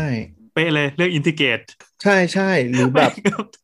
ใช่คือถ้าสอเด็กงตัวเด็กไม่ไม่แม่นบทพื้นฐานอะยิ่งไม่แม่นเท่าไหร่อะมันจะล้มทั้งระบบเลยเลขนี่เป็นตัวที่ชัดมาก คือถ้าเด็กเลขประถมเรื่องสมการไม่แม่นปุ๊บมัมัธยมมันจะล้มทั้งกระดานเลยเพราะมันทำอะไรไม่ได้เลยมปลายเราตกเลขกับฟิสิกส์ทุกเทอมเลยเอโอ้ออะไรอย่างเงี้ยอืมเฮ้ยแต่ว่าแต่ว่าเลขการตกเลขที่โรงเรียนอะ เป็นเรื่องเฉยอืมๆเพราะว่าทุกคนก็ตกกันโรงเรียนคนโง่จริงคือแบบเหมือนแบบคือมันถ้า abstract ไงคือถ้าไปอยู่ห้องเออ ถ้าไปอยู่ห้องที่แบบ คือเราอยู่ห้องคละใช่ไหมเราไม่ได้อยู่ห้องคิงไงก็คือแบบตกกันเต็มเลย คือคือพอเราไปแลกเปลี่ยนมาปุ๊บแล้วเรากลับมาเราก็จะแบบไม่มีเกรดใช่ไหมก็เลยได้อยู่ห้องคละแล้วก็เพื่อนเพื่อนๆก็จะเหมือนเหมือนกัน ใช่ใช่เอออะไรอย่างเงี้ยหรือแบบบางวิชาแบบตกกันทั้งครึ่งระดับอย่างเงี้ยก็โอ้เฉยๆ คือชิวๆเลขโรงเรียนไทยอะมันแอบสแต็กมาแล้วยิ่งมาเจอยุคแบบออนไลน์อะที่มันยัง follow ไม่ทันแบบฝึกหัดไม่ทันยกมือถามอาจารย์ไม่ได้แล้วมันไหลเร็วนี่คือนรกนรกแบบขั้นดีเลยอะในความคิดเรานะเออซึ่งมันก็ยากเพราะว่าถ้าแบบอาจารย์ที่แบบสมมุติมาสองมสองมสามมันก็ไม่ใช่หน้าที่เขาที่ต้องไปถามตรงนั้นด้วย เพราะว่ามันก็จะทำให้คนที่เก็ตแล้วก็จะโดนอย่างนี้อีกอะมันยากเหมือนกัน แต่แต่ผมรู้สึกว่าถ้ามันเป็นอย่างของครูไผ่เป็นฟิสิกส์หรือเป็นวิทยาศาสตร์อะเปิดด้วยประเด็นอะไรที่ใกล้ตัวแล้วรู้สึกว่าน่าสนใจว่าเราเข้าใจปรากฏการณ์นี้ได้เพราะอะไรอะน่าจะเวิร์กถ้ามองมองแล้วผมกำลังมองว่าถ้ามันมีโควิดหนึ่งปีเต็มเนี่ย มันคือปีที่หายไปของเด็กเลยไหมใช่ใช่ เพราะว่ายังไงดูแล้วมันก็ไม่มีวิธีการสอนที่มันจะเทียบเท่ากันไปเรียนที่โรงเรียนได้ มันก็ไม่ต่างอะไรกับปีที่มันหายไปเลยหนึ่งคือคือคือตัวว่ามันแล้วแต่อายุอะอืมอืม หมายถึงว่าแบบคือจริง ๆ ถ้าคุณอยู่มหาลัยอะเราว่ามันเฉยอะมหาลัยอะไม่ค่อยมีปัญหาแต่เด็กอะเด็กอีกอะการการสอนมันคือมันต้องพัฒนาภูมิภูมิความรู้ในการสอนไปเรื่อยๆอะอันนี้อยู่ก็มาหักเลี้ยวให้ทุกคนมาต้องมาอยู่ในเกมนี้ ทุกคนก็ไม่เคยเล่น แล้วแบบอะกูต้องมาเริ่มด้วยกัน เด็กก็เพิ่งเริ่มครูก็เพิ่งเริ่มอืม แล้วทุกคนมีความรู้สึกว่าเนี่ยมันแค่ชั่วคราวนะนั้นเราทำไปก่อนแล้วกันแล้วเดี๋ยวพอถึงเวลาก็ไปๆเรียนใช่ใหม่ใช่คือคือเราว่าจริง ๆ มันเริ่มที่ mindset ของคนเซตระบบอะก็คือโรงเรียนและครูอะคือคือคือหมายถึงว่าถ้าถ้า mindset คุณคิดแค่คิดว่าแบบทำไปก่อนอะก็คือเด็กเสียโอกาสไปแล้วปีนั้นอะครับ ก็ก็ถ้าเกิดมองว่ามันต้องอยู่กันไปยาวๆกับระบบเนี้ยผมต้องทำยังไงบ้างสนใจครูไผ่ทำใจคิดครูไผ่มีการคุยกันในวงครูไหมว่า ไอ้แบบเนี้ยเราต้องอยู่กันไปอีกนานไหมกว่าจะได้กลับไปเป็นสภาพเดิมเนี่ย ไม่มีใครเชื่อว่าจะอยู่ได้นานแบบเดี๋ยวสักพักก็ต้องกลับมา ทุกคนมีความหวังว่าแบบเออหนึ่งเดือนอะไรประมาณเนี้ยหนึ่งเดือนเองเหรอเรื่องเราว่าเราว่ายากอะเอาจริงอืมอืมก็ต้องจริงๆก็ต้องบอกข่าวร้ายมานะว่าปีเนี้ยอาจจะทั้งปีด้วยซ้ำๆคือคือคือคือเรารู้สึกว่า mindset มันควรเป็นแบบ prepare for the worst เสมออะอืมอ่าอืมอืม คือเพราะคือไม่เพราะว่าแล้วเพราะว่าคุณคุณเฟลมาแล้วปีที่แล้วอะหมายถึงว่าอืมปีที่แล้วคุณรู้แล้วคือปีที่แล้วแบบมีความหวังได้เนกอะปะแต่ว่าเหมือนแบบเฮียซีซั่นสองแล้วแล้วหนักน่าจะแล้วหนักด้วยมามาแบบเออแรง คือแบบทิ้งความหวังไปเลย ใช่ใช่ใช่ซึ่งถ้าเกิดมองว่ามันจะต้องอยู่กับเรายาวๆ เนี่ย เออ ถ้าถ้าพูดถึงแบบในมุมกว้างในครูทุกๆ คนที่เป็นเพื่อนครูนะไม่มีใครได้คิดถึงเรื่องนี้เลยนะเออ ผมว่าทุกต้องคนต้องเผื่อ ทุกคนคิด ต้องเผื่อว่าว่าก็คือแบบเออเดี๋ยวมันก็จะกลับมาปกติอะไรแบบเนี้ยไม่ไม่น่าจะนาน ซึ่งอันนี้ก็ถือว่าเป็นอะไรที่ถ้าเกิดสอนแบบส่งๆไปแล้วเดี๋ยวค่อยไปว่ากันใหม่ตอนเปิดเทอมเนี่ยมันก็ไม่รู้จะเปิดเทอมเมื่อไหร่ด้วยไม่ได้หรอกเพราะว่าบางทีมันมันไม่เหมือนทำงานอะทำงานมันเรื่อยๆ แต่วิเรียนมันมี time frame อะคือถ้ามันลากไปถึงหนึ่งเทอมนี่ก็คือทุกอย่างก็ชิบหายแล้วนะมันต้องเก็บเวลไปเรื่อยๆด้วย เออ อย่างเช่นพี่แอนเนี่ยมีมีลูกที่แบบอยู่ในวัยที่เป็นพัฒนาการอะพี่กังวลไหม เออพี่มีความเครียดไหมเพราะว่าเด็กแบบลูกสาวเนี่ยแบบอยู่ในวัยที่แบบกำลังซึมซับแบบแบบภาษาการเข้าสังคมอะไรเนี่ยแล้วมันหายไปเลยแบบเนี้ย อืม เอางี้มันก็มีวิธีการเรียนแบบอื่น ที่อือฮึที่บรรดาเพื่อนๆเขาอุตส่าห์แบบวิ่งไปหากันมา คือก่อนหน้าที่จะมีโควิดอะก็มีพวกแบบโฮมสคูลหรือว่าโรงเรียนทางเลือกหรืออะไรเงี้ยเราก็คือไปถามคนพวกนั้นว่าเฮ้ยเขาทำกันยังไงวะมันต่างจากไอ้แบบสูตรมาตรฐานสูตรแมสที่เราเจอกันยังไง ปรากฏว่ามันมันก็มีวิธีให้ไปได้ กลายเป็นว่า เอ่อพอพอเห็นอย่างนั้นเราก็นั่งดูเด็กทั้งสองคนเรียนทั้งตัวพี่ทั้งตัวน้องอะเสร็จปั๊บก็เหมือนมานั่งคุยกันกันหลังคาบเรียนซึ่งไอ้วิธีเนี้ยพ่อแม่ผู้ปกครองอื่นเขาไม่มีเวลามานั่งทำไงเพราะเขาก็ต้องไปทำงานของตัวเอง ก็เลยคือคือตัวเราเอาตัวเองพอจะไหว โอเค อาจจะช่วยลูกได้อีกสักยี่สิบเปอร์เซ็นอะไรเงี้ย แต่ว่ามันกลับมันกลับไปเห็นใจทั้งระบบว่าคนอื่นแม่งไม่มีโอกาสแบบเราอะ อย่างอืมบ้านเราเนี่ยถือว่าพร้อมมากให้ลูกให้ลูกเรียนออนไลน์เนี่ยอย่างลูกสงสัยอะไรปั๊บเดี๋ยวก็มานั่งกินข้าวนั่งคุยกันอ่าอะไรเงี้ยได้ ในคือในพร้อมในทั้งภาสษาถานเราสถานที่อุปกรณ์เวลามีเออซอสทั้งหมดเลย คือเออหมายถึงว่าเด็กมันก็จะมีจุดที่ไม่เก็ตแต่ก็ยังไม่สนิทกับอาจารย์พอที่จะไปถาม และไม่รู้ช่องทางจะไปถามโดยตรงยังไง พ่อแม่ก็คือใช่สิ่งที่เขาจะมาปรึกษา ใช่เออโอเค บางทีไม่ปรึกษาหรอกแต่บางทีเราก็เนียนเนียนๆไปสอนเพราะเราแบบอืมชอบสอนลูกอยู่แล้วเอางี้เออเอ่อนี่มันอาจจะตอบคำถามไอ้ไอ้ที่ที่ก่อนหน้านี้ก็ได้ คือทุกคืนก่อนนอน เราจะต้องมีภารกิจช่วงประมาณเกือบเกือบสามทุ่มอะมันคืคำถาอมแล้วคำถามก่อนหน้านี้ก็คือคำถามของพี่โบ คือคือการเล่านิทานก่อนนอน เดี๋ยวเดี๋ยวเราค่อยเล่าให้คนฟังกันคือการเล่านิทานก่อนนอนอะเมื่อก่อนคือจะต้องแต่งนิทานทุกเป็นเป็นแต่งใหม่ทุกคืนให้กับลูกให้ฟัง แต่พอลูกมันเริ่มโตแล้วเริ่มเริ่มดู YouTube เป็น เริ่มเริ่มอ่านการ์ตูนเป็น การเล่านิทานแบบเด็กๆอะมันจะไม่ work ต่อไป ก็เลยบอกอะแบบพ่อหมดมุกแล้วอยากรู้เรื่องอะไร แต่กลางคืนเด็กก็จะวิ่งมาสองคนเนี่ยมาเล่านิทานก่อนนอนยังใช้คำว่านิทานอยู่แต่จริงๆมันคือเล่าเรื่องอะไรก็ได้ จะเป็นคนยกขึ้นมาว่าอะวันนี้อยากรู้เรื่องอะไร เช่นแบบช่วงประมาณเดือนที่แล้วทั้งทั้งเดือนก็จะเป็นธีมอาชีพ ให้เล่าเรื่องอาชีพแต่ละเรื่อง ก็คือปิดไฟแล้วก็มองมองดาวบนเพดานอะแล้วก็อืมคุยกันเรื่องอาชีพนั้น ส่วนสำหรับเดือนเนี้ยเหมือนจะเป็นธีมวิทยาศาสตร์ อย่างเมื่อคืนอะ ก็เล่าเรื่องแบบฟิสิกส์ของแสง อนุภาคโฟตอนอะไรแบบเนี้ยแต่ว่าเราต้องเล่าเป็นภาษาเด็กประถมอะเออเออเออเฮ้ยแล้วมันมันมันสนุกแล้วมันจำอย่างวันเนี้ยครับ ก็เห็นผลอย่างหนึ่งไอไอสิ่งที่ได้ร่ำเรียนมา มันจะมีอยู่อยู่ช่วงหนึ่งอ่ามันจะมีบางเดือนก็เป็นธีมวรรณคดี บางอันก็เป็นเรื่องความเชื่อศาสนาอะไรเงี้ยแต่คือฟังมันดูเหมือนเรื่องใหญ่นะจริงๆภาษาเด็กมาก วันเนี้ยอยู่คือคือผมต้องไปธุระในกรุงเทพตอนคาบบ่าย แล้วมันเป็นวิชาสังคมของลูกของที่อยู่ปหนึ่งพอดีไอตัวเล็ก ครูก็สอนเรื่องศาสนา อ่านักเรียนคะ รู้ไหมว่า ตอนเนี้ยคนไทยนับถือศาสนาอะไรมากที่สุด อ่า แล้วเขาครูก็อ่านชื่อจะมีเด็กหญิง คนนี้อ่านเด็กหญิงเวลาเอาเวลาตอบศาสนาพีก็แบบแบบพ่อสอนมาแล้วครูก็หงายไปพักหนึ่งแล้วเหมือนครูก็ดึงดึงกลับเข้าสู่การประสูติของพระพุทธเจ้าอะไรเงี้ยต่อไป คือคือศาสนาในผีครับพี่อะไรนะครับศาสนาผีมันผิดอะครับ ครูเอครูอ ไม่รู้จักศาสนาผีหรือว่ายังไงฮะครูครูครูให้คำตอบว่ายังไงฮะคือเราไม่รู้เราไม่รู้เราอยากเห็นบรรยากาศตอนนั้นเหมือนกันว่ายังไง แต่คือตอนตอนที่เรานอนคุยกันอะหลับตาแล้วก็แบบคุยกันว่าเนี่ยเมื่อก่อนมันมีศาสนานี้แล้วคนก็เชื่อเรื่องนี้ คือถ้าให้เด็กอธิบายอะเชื่อเลยว่าเด็กสามารถอธิบายให้ครูฟังได้อย่างเป็นเหตุเป็นผล แต่ไม่รู้ว่าครูเขาจะเปิดโอกาสให้พูดหรือเปล่าแค่นั้นเองอ๋อก็เลยตัดเข้าหาที่ควรจะเป็น คือประเด็นที่จะบอกก็คือ คือแม้กระทั่งปิดไฟหมดเลย เรามีแต่เสียงอย่างเดียวอะ แต่อืมไม่รู้สิมันมีวิธีการการสอนเด็กให้เด็กแบบเข้าใจไอ้เรื่องที่เราคิดว่าเฮ้ยเด็กประถมจะมาเก็ตเรื่องอะไรแบบนี้ได้วะมันก็เก็ตได้เว้ยไม่รู้นะมันอยู่อยู่อยู่ที่วิธีนำเสนอหรือเปล่าหมันรือว่าอยู่วิธีที่แบบทำให้เด็กรู้สึกเปิดรับอะใช่ใช่ผมว่ามันต้องอยู่ที่ว่าเออเด็กเขาอยากรู้เรื่องอะไรอย่างนี้ด้วยหรือเปล่า คือผมว่าความรู้ทุกอันนะมันสนุก แต่อยู่ที่ว่ามันจะทำไงให้มันสนุกด้วย คือหมายถึงว่าตัวอย่างที่ดีก็คือ YouTube หลาย channel เลยอะเออ คือมันมีดีหลายอันมากที่เขาก็ไม่ได้ทำอะไรพิเรนทร์นะ ก็แค่เลคเชอร์ แต่เริ่มด้วยคำถามเริ่มด้วยอะไรแล้วก็ไปแล้วก็ใช้แค่กระดานดำอะช่องเลขช่องฟิสิกส์หลายอันเลย ก็แค่เขียนกระดานดำแต่แบบ เออสนุกอะสนุกแล้วหลายอันที่ไปดูอะครูไผ่ก็จะมีคนมาบอกว่าแบบโหถ้าอาจารย์สมัยมัธยมเป็นอย่างนี้นะ ไม่ก็มีสอนอย่างนี้กูไม่มีปัญหาเรื่องนี้หรอกเออเราไม่เคยดูช่องแบบนั้นนะ แต่ว่า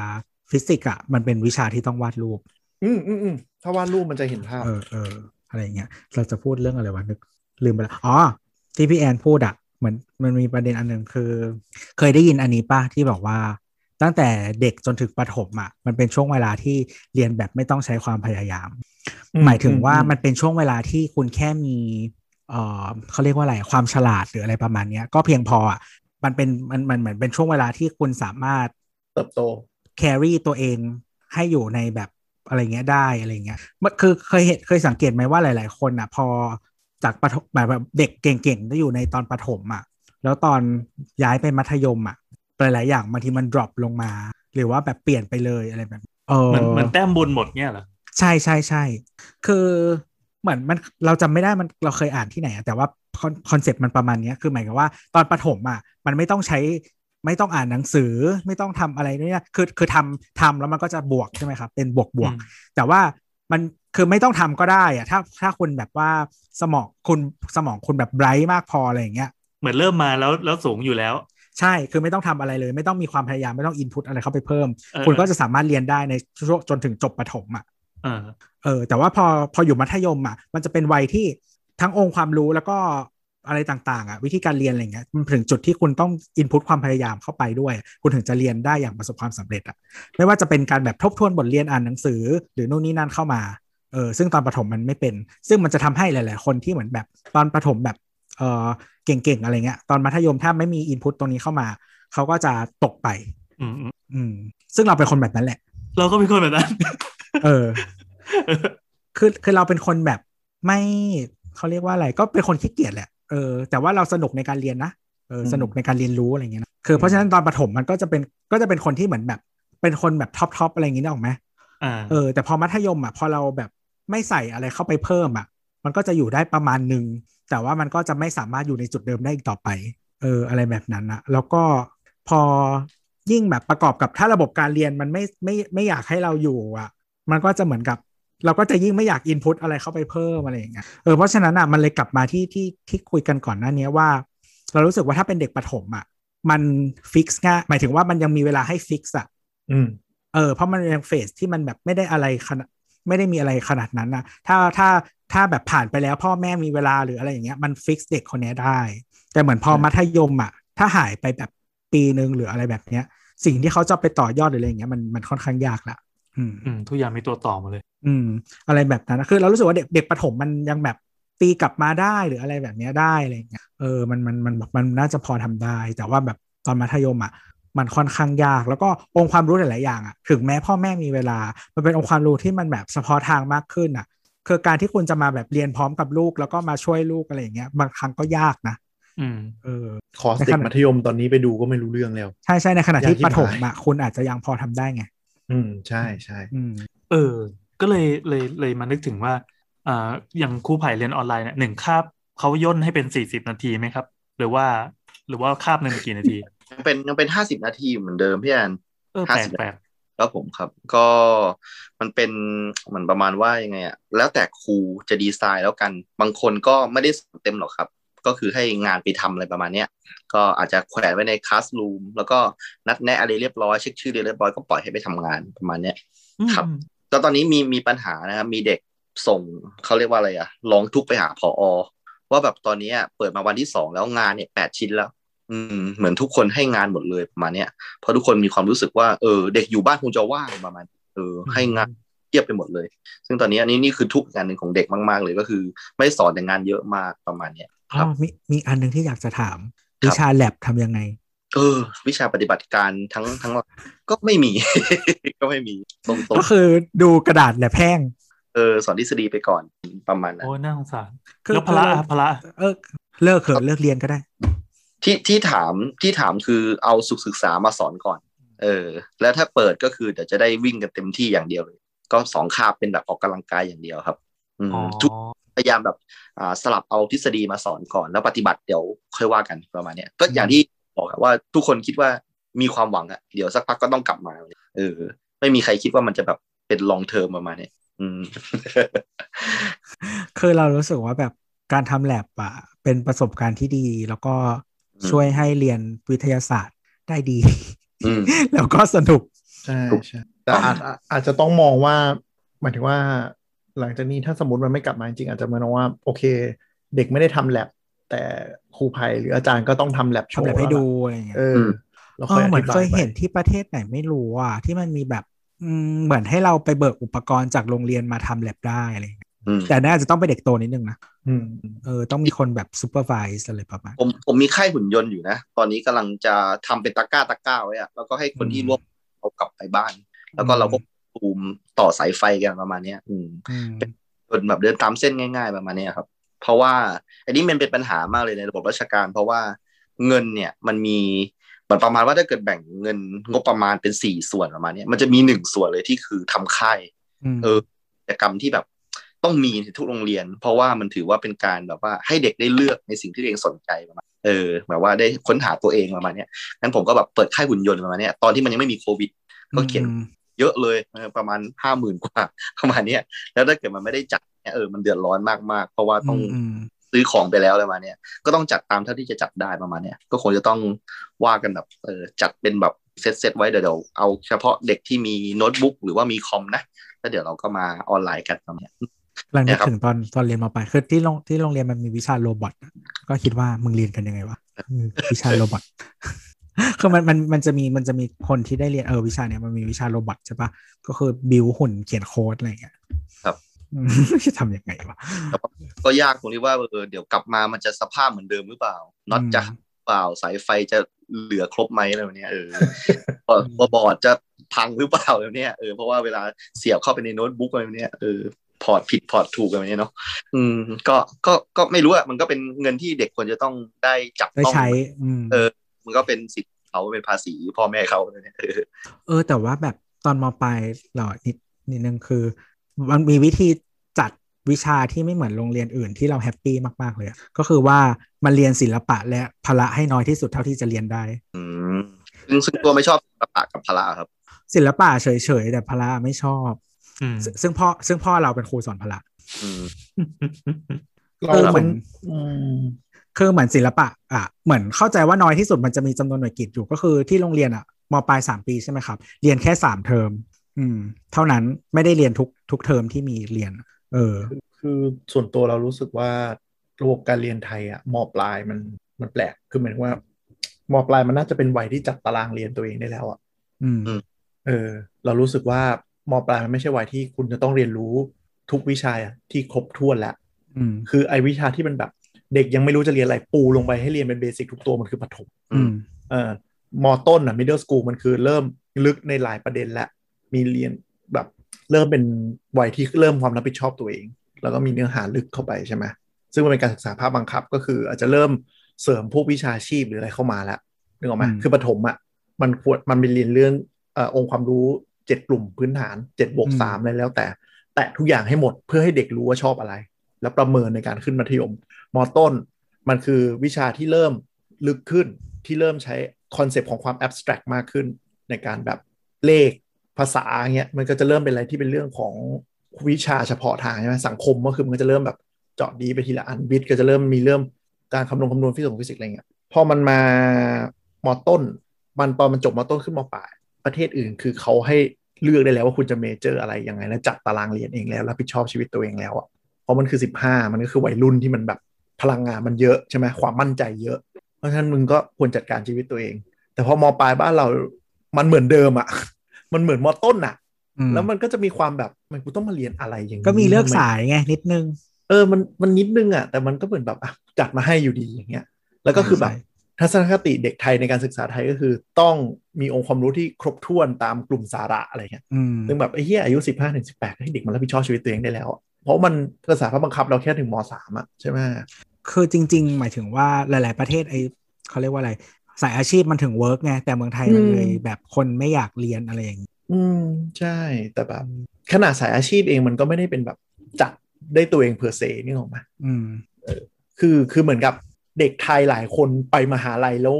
พักแล้วชีวิตค่อนข้างพัง เพราะอืมไม่เคยแบบต้องมานั่ง manage ทุกอย่างเองในการลงวิชาเองอะไรเองเลือกเองนั้นอะไรเงี้ยอืมอืมเยอะนะ เข้าใจเออเข้าใจ คือที่อย่างที่อเมริกามันระบบการเรียนมันจะเป็นหกบวกสองบวกสี่อืมมปลายมันคือสี่ปีอืมเนาะที่ไทยมันสามปีใช่ไหมครับอืมอ๋อมปลายมันจะสี่ปี แล้วมันก็จะตอนมปลายอะก็จะจัดตารางเรียนเอง เหมือนมหาลัยอะอ่าที่ใช่เราจะต้องลงแบบลงวิชาอะไรบ้าง เทอมไหนอะไรเงี้ยแล้วก็มันจะล็อกลงล็อกตารางใช่ไหมว่าหนึ่งวันเราจะเรียนคาบไหนคาบนี้เรียนที่ไหนคาบคาบนี้เรียนวิชาอะไรคาบนี้วิชาอะไรอะไรเงี้ยลงลงลงลงลง ก็จะเลือกเอง ซึ่งมันก็จะมีผลต่อ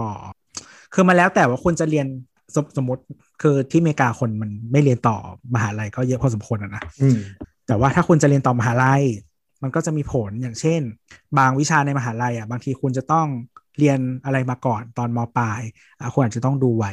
หรือว่าบางครั้งคุณจะไปเข้าสิ่งที่เรียกว่าเหมือนแบบ วิเอ่อ community college หรือวิทยาลัยชุมชนอะไรเงี้ยซึ่งบางทีมันจะเป็นแนวแบบฝึกอาชีพ หรืออะไรแนวนั้นอะ มันก็จะต้องมีลงหรือว่าบางโรงเรียนเขาจะให้ไปลงแบบวิชาของ community college ได้อะไรเงี้ยไปเรียนข้างนอกนิดหน่อย แล้วมันก็จะมีวิชาพวก AP ก็คือเรียนวิชาของมหาลัย แต่อยู่ตอนมปลาย อันนี้ก็จะเป็นพวกแบบแก๊งเด็กเนิร์ดอะนะที่มันเรียนกันสามารถเอาไปเทียบหน่วยกิจตอนเข้ามหาลัยได้ ใช่ ก็คือตอนที่คุณจบแล้วแล้วคุณไปอยู่มหาลัยคุณก็จะไปเทียบได้เลย อืม ซึ่งที่ไทยก็เคยเคยทำแต่ไม่รู้ตอนนี้มีหรือเปล่านะแต่ตอนมีรุ่เรียนนรามได้ ไม่ใช่ไม่ใช่เรียนราวเรียน AP ได้ไหมแต่ของเราก็คือสามารถไปเรียนรามตั้งแต่ pre degrees อ่าใช่เป็นแต่มัน pre-degree แต่มันไม่ใช่วิชาที่เราเรียนในโรงเรียนไงจริงๆมันก็นึกออกปะใช่เพราะว่าถ้าถ้าสมมติไม่เรียนไปก่อน คุณก็ต้องไปเรียนพวกเนี้ยในตอนมหาลัยมันจะจบใช่เร็แต่วขึ้น แต่หมายถึงว่า AP อะมันคือวิชาเดียววิชาวิชาเดียวกันเป็นวิชาเดียวกันเลย เกรดใช้สองที่อืมก็คือที่โรงเรียนมัธยมกับที่มหาลัยใช่ไหมใช่ใช่เออซึ่ง ซึ่งที่คือคือเราอะเคยเรียนแบบนี้ที่ไทย แต่ว่าเขาเลิกไปแล้ว เขาเลิกทำไปแล้ว อืมอืมส่วนใหญ่มันจะเป็นแบบเออแมทวันโอวันอะไรอย่างเงี้ยที่แบบถ้าคุณผ่านก็คือคุณเอาไปแอพพลายแบบพาสที่เออมหาลัยได้เลย ก็คือที่จุฬามันเคยมีโครงการที่แบบให้เด็กมาเรียนใช่ไหมแล้วเราก็ไปเรียน แต่บังเอิญไม่ได้เรียนจุฬาก็เลยฟรีใช้ได้ที่จุฬาที่เดียว อะไรแบบนั้น แต่ว่าครับถ้าถ้าม้วนกลับมาที่ประเด็นของความใส่ใจความจัดการตัวเองอะผมว่ามันก็ผิดมาตั้งแต่เหมือนกับ ขนาดห้องของเรามันก็ใหญ่พอใหญ่ใช่แล้วเนื้อหาเราก็อัด เพใช่ราะฉะนั้นมันจะต้องมีเด็กตกหล่นอยู่แล้วอะคือถ้าเราแบบ อันนี้ผมเข้าใจในมุมครูว่า ถ้าเราไปช้อนเด็กที่ตกหล่นไอ้ที่เขาที่ควรจะได้ standard ที่มันควรจะมี มันดันไปถ่วงเขาอีกครูก็จะวางตัวไม่ถูกว่าแบบจะเอายังไงดีอย่างเงี้ย อืมคือที่อเมริกาอืมจะมันถึงมีแบบห้องธรรมดากับห้อง AP ใช่ปะซึ่งห้องธรรมดากับห้อง AP อะ คือเนื่องจากว่าเขาไม่มีห้องประจำแบบที่ไทยเนกอะอืมแปลว่าสมมติคนเนี้ยเรียน AP Physics เขาไม่ต้องเรียน AP ชีวะก็ได้ใช่ไม่ต้องเรียน AP เคมีเคมีไม่ต้องเรียน K- AP Politics ไม่ต้องเรียน AP Psychology เรียนแค่ฟิสิกส์อย่างเดียว ที่เขาเก่ง นี่คือเหตุผลที่เราไม่เลือกสายวิทย์สมัยมปลายทั้งนั้นที่เราพอเรียนได้เพราะเราไม่อินกับชีวะและและเคมีเลยอืมแต่เราชอบฟิสิกส์คือเราชอบชีวะกับเคมีแต่เราไม่ชอบฟิสิกส์เอออย่างเงี้ย แต่เมืองไทยคือจับยัดเป็นสายวิทย์ไงเออผมไม่แล้วชอบก็สักอย่าง เฮ้ยคือเราเรียนชีวะเราสนุกมาก แล้วก็เรียนเคมีเราก็โอเคชอบ แต่คือเหมือนแบบคุณแม่บอกว่าแบบก็เรียกเรียนไปก่อน แล้วก็เหมือนแบบเดี๋ยวตอนมหาลัยอยากเรียนอะไรก็จะตามใจละโอ้ผู้ปกครองเมืองไทย เอออะถ้าถ้ามองภาพรวมก็คืออย่างที่คุยกันมาเนี่ย จะเห็นว่าคือคือ mindset ของการเรียน มันก็ก็กลับมาสู่คำว่าปฏิรูปการศึกษาอีกแล้ว ซึ่งซึ่งคำนี้มันมันถูกใช้ทุกปีแล้วมันก็ถูกเอาไว้ ไว้ของงบทุกปีอะปฏิรูปมันตั้งแต่กูประถมจนกูทำงานแล้วยังไม่ปฏิรูปอีกเหรอมันปฏิรูปเรื่อยๆแต่เราเราคือไม่ยังไงดีวะพอพอในขณะที่เราก็เห็นเคสสตี้มากมายที่มันดีๆ ทั่วโลก หรือว่าแบบมองให้เห็นแม้แต่ประเทศเดียวกันเองอะมันก็มีวิธีการเรียนอีกแบบอีกหลาย ๆ แบบอะแล้วยิ่งตอนเนี้ยพอโควิดมันมาบังคับให้เราเราจะต้องปฏิรูปจะต้องรีบทำอะไรสักอย่างให้เร็วๆแล้วอะวิธีคิดมันยังเหมือนเดิมอยู่เลยแบบ ยังยังพูดในจอทีวีอย่างเมื่อวานอยู่เลยอะ อืมอืมอ๋อคือมันมีมันมีข้อหนึ่งที่เรารู้สึกว่า เออสิ่งคือวงการเกือบทุกวงการอะสิ่งที่เทคโนโลยีมา disrupt อย่างหนึ่งอะที่มันเห็นชัดอะคือ personalization คือยังไงการคทำรับคือการทำให้เออมันมันเหมาะสมหรือว่าฟิตกับคนแต่ละคนมากขึ้นใช่ไหมครับ ใช่แต่วงการการศึกษาอะมันยังไม่ไปถึงจุดนั้นเว้ยวงการศึกษามันเป็น industrialize ซึ่งเออกำลังกำลังจะโดน disrupt ด้วย ใช่คือคือหมายถึงว่า ในวงการอื่นๆน่ะเทคโนโลยีอะ dis disrupt แล้วทำให้คือเมื่อเมื่อต้นทุนมันถูกลงใช่ไหมครับ ผ่านเทคโนโลยี แปลว่ามันทำให้หลาย ๆ อย่างมันแบบทำสำหรับหนึ่งคนได้อืมเออหรือทำสำหรับอาจจะไม่ถึงหนึ่งคน อาจจะเป็นกรุ๊ปของคนที่มันเหมาะสมที่มีความทำไมสนใจ ใช่ที่แบบสนใจเหมือนกัน หรือว่ามีอะไรหลาย ๆ อย่างเหมือนกันอย่างเช่น แต่ว่ากระเอ่อกระบวนการศึกษา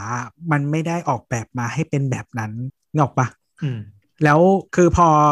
เหมือนพอตั้งแต่แบบดิเรกชันใหญ่หรือแบบดีไซน์ใหญ่ของมันอะดีไซน์มาเพื่อทำให้ทุกคนเหมือนกันอะมันยิ่งแบบยากที่มันจะแบบอะไรที่จะเข้ามาแล้วมันจะทำให้แบบเปลี่ยนอะแต่จริงๆ ถ้ายกตัวอย่างที่อย่างอเมริกาเนี่ยโดนหนักนะการศึกษา เพราะว่าหลายบริษัทก็คือ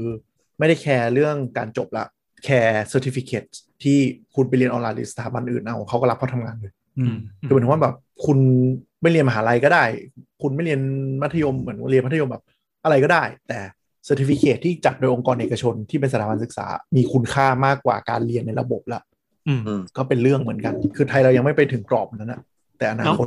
ก็ไม่แน่ คือเราไม่รู้นะ แต่ว่าทุกงานทุกอาชีพที่เรามีส่วนทำดำเนินกิจการอยู่เนี่ย ไม่เคยไม่เคยถามเลยว่าจบอะไรยังไงที่ไหนมาดู skill อย่างเดียว อืมใช่ คือหมายถึงว่าสอบมันมีสกิลดูดู skill อะมันอาจจะยากในบางอาชีพที่แบบ เอ้ยกูต้องเออรับใช่เข้ามาก่อนกว่าจะคัดก่อน ใช่ใช่แต่กลายเป็นว่าถ้าสมมติแทนที่อย่างบ้านเราจะเลือก CV แบบจบจากสถาบันอะไรใช่ไหม